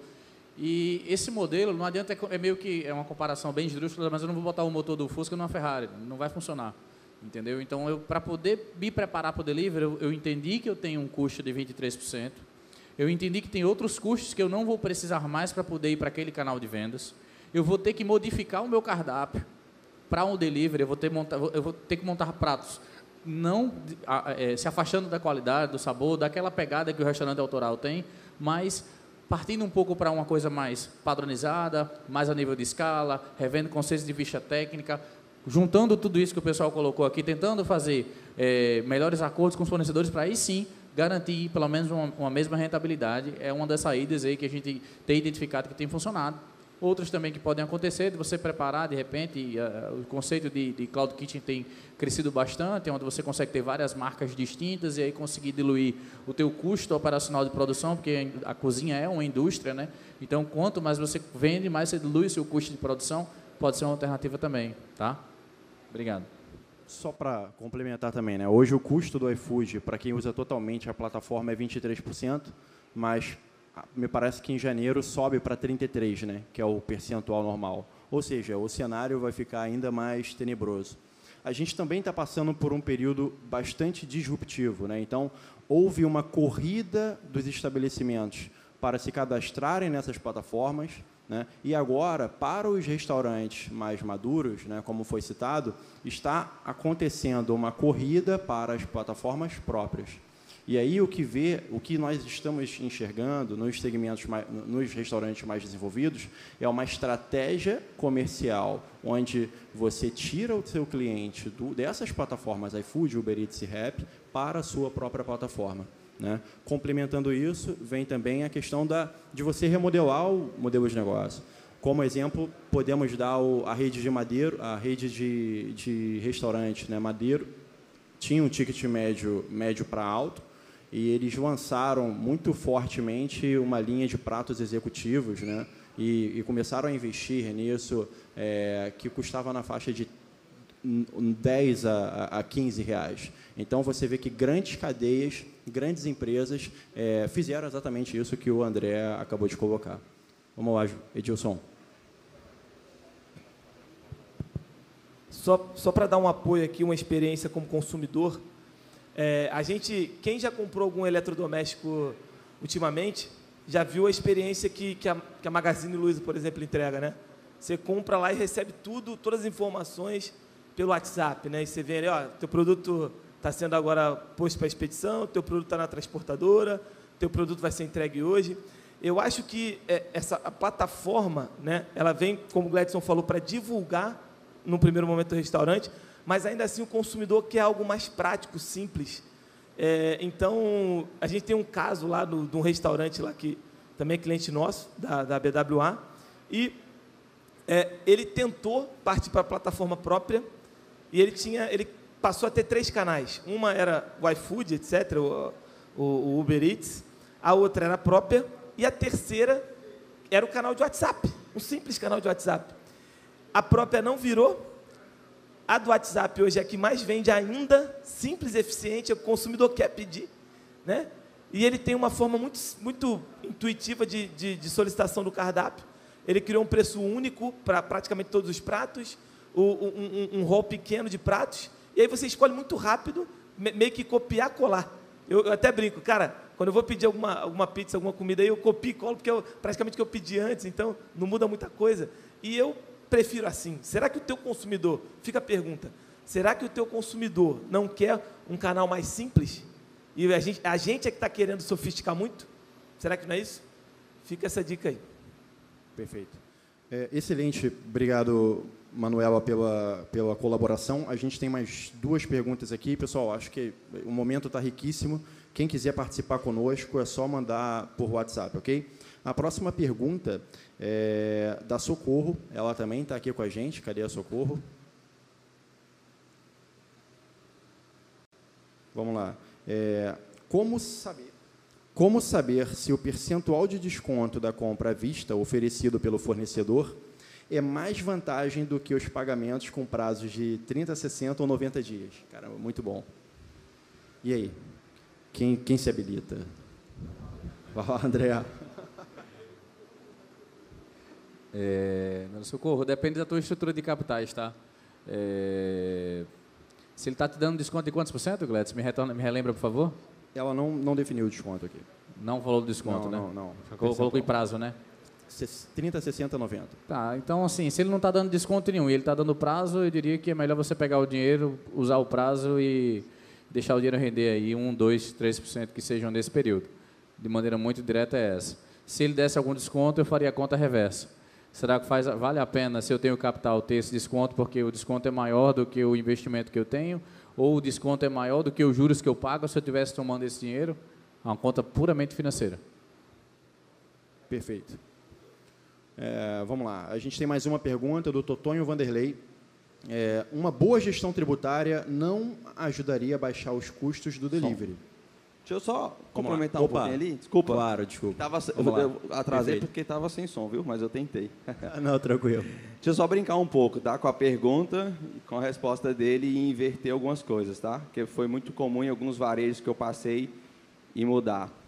É, a gente fala muito sobre prazo e sobre desconto, né? Isso discute muito no varejo. E eu tive a oportunidade de participar de um projeto que a gente fez o inverso. A gente não barganhou muito prazo com o fornecedor, praticamente, mas a empresa era muito capitalizada, a gente fechou o negócio muito bem. E faltando 10 dias para vencer o boleto, a gente foi lá e falou: se você quer antecipar o, o boleto, e aí o cara deu um desconto de 5%. E aí, quando a gente queria negociar com ele, na negociação, ele só queria dar 2%. Então, acho que a estrutura de capital ela está mais voltada não pela condição que o cara está me colocando. Se eu vou te dar o desconto, ou se eu vou dar um prazo de 30, 60 dias, como eu posso também ter uma estratégia de antecipar. Então, pense um pouco nisso. O varejo ele tem uma força muito grande de capital. Então, o fornecedor ele acaba é, meio que escala, é, trabalhando com um passivo muito alto e o varejo ele se capitaliza muito rápido. Então pense um pouco aí uma dica para todo mundo, como seria você ter uma gestão de antecipar pagamento do seu fornecedor pedindo um desconto melhor. Sei que talvez a pergunta não foi tanta, mas acho que cabe a dica aí, porque melhora a margem muito, tem muita gente ganhando dinheiro só com isso aí. E aí você, vez de brigar pela sua compra, Todo, ainda mais no momento de pandemia, que está tendo muita gente inadimplente, tem muito fornecedor pequeno, que está indo atrás de factory para antecipar, que está indo atrás de banco, e aí ele é um fornecedor seu fiel, e você chega para ele, ó, cara, o boleto vai vencer daqui 10 dias, se eu te pagar agora, você me dá um desconto de quantos por cento? Então fica a dica aí para todo mundo. Excelente, João. Muito bom. Última pergunta, hein, pessoal. Totonho Vanderlei. Não sei se ele. Legal. Vamos lá, Totonho. É, uma boa gestão tributária não ajudaria a baixar os custos de delivery. Exemplo, os combos das grandes redes da iFood. Ah, impossível para optantes do, pelo Simples Nacional. Olha aí, hein? Vamos lá. Uma boa gestão tributária não ajudaria a baixar os custos do delivery. Exemplo, os combos das grandes redes iFood. Impossível para optantes do Simples Nacional. Deixa eu só tentar traduzir aqui, Totó, me, me, é, me corrija, tá? Você está falando que as grandes redes colocam... Sim. Isso. Ele, é, as grandes... Isso. As redes, as grandes redes, elas não estão, elas não estão no Simples Nacional e por isso que elas utilizam esses, é, esses arranjos tributários. E o Totonho está colocando o seguinte, e para quem está no Simples? Existe alguma alternativa? Existem, sim, infinitas possibilidades.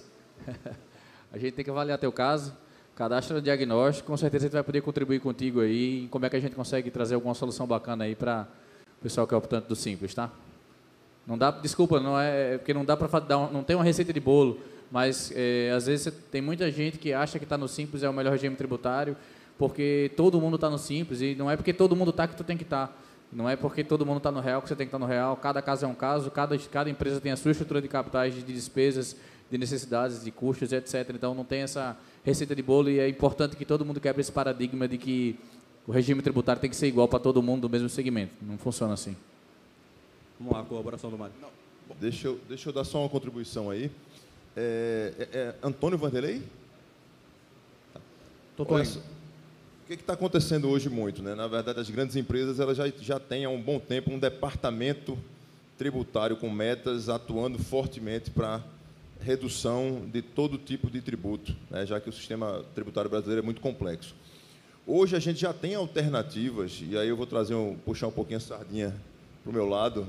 É, o Cindy Lojas, a gente tem hoje um, um, um grupo de empresas, né, que a BWA agora faz parte, onde a gente consegue, de uma forma muito leve, muito tranquila, para o empresário do Simples, fazer também uma análise muito mais ampla das possibilidades que ele tem também para competir com esse maior.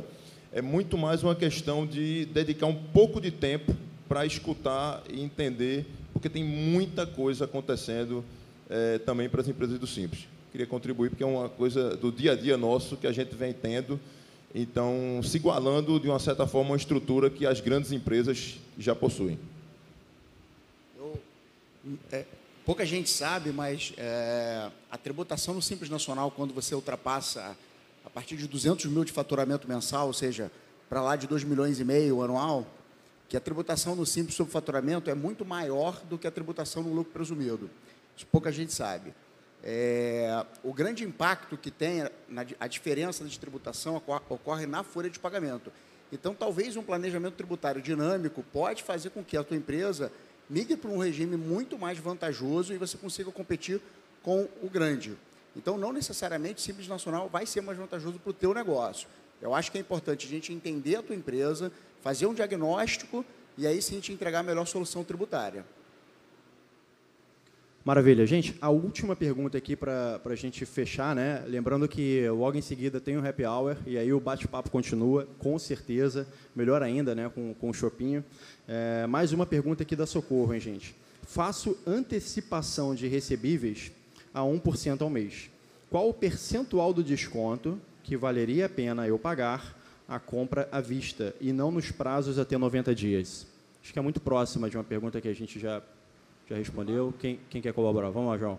Bom, como eu puxei meio que esse tema, eu vou tentar falar um pouco. Eu acho que vai de negócio para negócio, negociação para negociação. Não tem como te dizer uma regra. É, às vezes, teve negociações nessa mesma empresa que eu estava, negociando com outro fornecedor, que a gente conseguiu uma condição melhor por um pagamento à vista do que simplesmente se eu tentasse antecipar a 1%. Então, é, pegando um pouco da outra pergunta que o nosso amigo falou bem lá no começo, commodities, por exemplo, é, é algo como nesse sentido, eu posso saber que vai ter um aumento de commodities, por mais que eu tenha uma antecipação ali de recebíveis com ele lá na frente, que eu ganho 1%, eu posso chegar agora e comprar à vista e ter um desconto maior do que aquele, aquele percentual lá. E aí isso é uma pergunta que fortalece a importância da gente colocar indicadores e acompanhar dia após dia, não é colocar uma meta e ser o resto da vida. E aí eu vou saber se faz sentido agora, é, nessa negociação, eu esperar para poder ganhar o 1% na antecipação ou eu pedir um desconto financeiro maior. Então, está muito ali no feeling ali da negociação e da estratégia. Talvez possa ser que tenha uma média e tal, você pode até mesmo criar isso dentro do seu próprio negócio. Fomentar os seus compradores, sua estrutura de brigar por um percentual melhor do que a antecipação e ver se, se consegue. E aí também tem um custo do, do dinheiro, né, a gente diz. Né? Então, você vai antecipar agora, você fica, talvez você deixava 20 dias para poder fazer esse pagamento à vista com o dinheiro aplicado, sei lá. Isso tem que contar também no pagamento à vista. Mas é bom quando o empresário ele está começando a olhar para essas outras coisas, né? Então ele mostra que ele está, poxa, eu não estou só comprando por comprar, eu estou querendo melhorar minha margem na antecipação, estou querendo melhorar minha margem no pagamento à vista. E aí tem muita gente que não, está só no dia a dia comprando e vendendo e às vezes está perdendo oportunidade. Excelente. Gente, a gente está encerrando aqui as perguntas. Vou passar a bola aqui agora para o Renatinho para a gente fazer o encerramento. Obrigado a todos. Pessoal, lembrando que o grupo do WhatsApp continua, tá? Então, é, não só hoje, mas amanhã, quando quiserem, podem colocar novas dúvidas Tá? A gente vai responder, a gente pode marcar de conversar mais, se aprofundar sobre alguns temas. Então, o grupo continua. Queria agradecer muito a todos, né? É, seja presencial, seja online. É, vamos encerrar aqui com online, né? mas, mas também o nosso contato está lá nas redes sociais. Procura a gente se quiser se aprofundar mais algum tema. Como eu falei, a BWA é um parceiro de negócios. Né? Nós não somos escritórios de contabilidade. Nós temos como, como soluções a contabilidade, mas nós somos realmente parceiros de negócio. Então, a gente, o, o nosso, o nosso maior o nosso maior desafio é sempre encontrar a solução sob medida para o cliente. Então, o que você precisar, a gente com certeza vai te entregar. Tá? Então, procure saber mais sobre a gente, vamos conversar. Agradecer a todos aqui, participantes, foi show de bola. Né? Acho que contribuiu bastante. Mário, mais uma vez, reforçando a nossa felicidade com o BWA Global, né? de ser parceiro de vocês. É, o diagnóstico que André apresentou ali é a porta de entrada. Então, a gente vai ajudar muito as empresas né, fazendo esse primeiro diagnóstico, entendendo de fato o que é que a empresa precisa. A partir disso, e aí sim, a gente vai discutir as, as possibilidades. Tá? Então, essa é a nossa forma de abordar e é a parceria da gente com Cindy Lojas, CDL Recife, passa por esse diagnóstico. Não é isso? Então, agradecer a todos. É, mais uma vez, é, aos nossos patrocinadores, pessoal da Palmeiron, pessoal da Eisenbar, que está aí já servindo um chopp delicioso aí para nós. Vamos continuar agora com o nosso happy hour. Queria agradecer a OMI, nosso grande parceiro. Né? É, temos é, praticamente dois terços dos nossos clientes né, utilizam o OMI.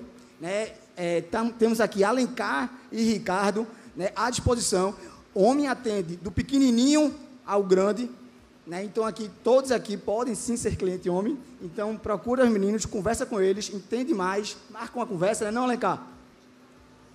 Venha-se embora. Agora é rapidinho, porque a gente está no time. Obrigado, parabéns aí pelo evento, parabéns a todos, tá? Eu só queria dar um recado, né? As pessoas veem homem, homem, o que, que é o homem, tá? O homem é o primeiro RP web do Brasil. RP Web significa dizer que você tem a gestão a cliques de tela. Não tem mais planilha, não tem mais papel, não tem agenda de papel, nada. Já temos 300 mil usuários e 50, 300 mil usuários e 50 mil clientes. E obrigado aos parceiros aí. Tamo junto, tamo junto. É isso aí, pessoal. E também para o pessoal online, né, também falando que para a Brasel e a BF também faz parte da parceria do diagnóstico. Não é isso, Gledson?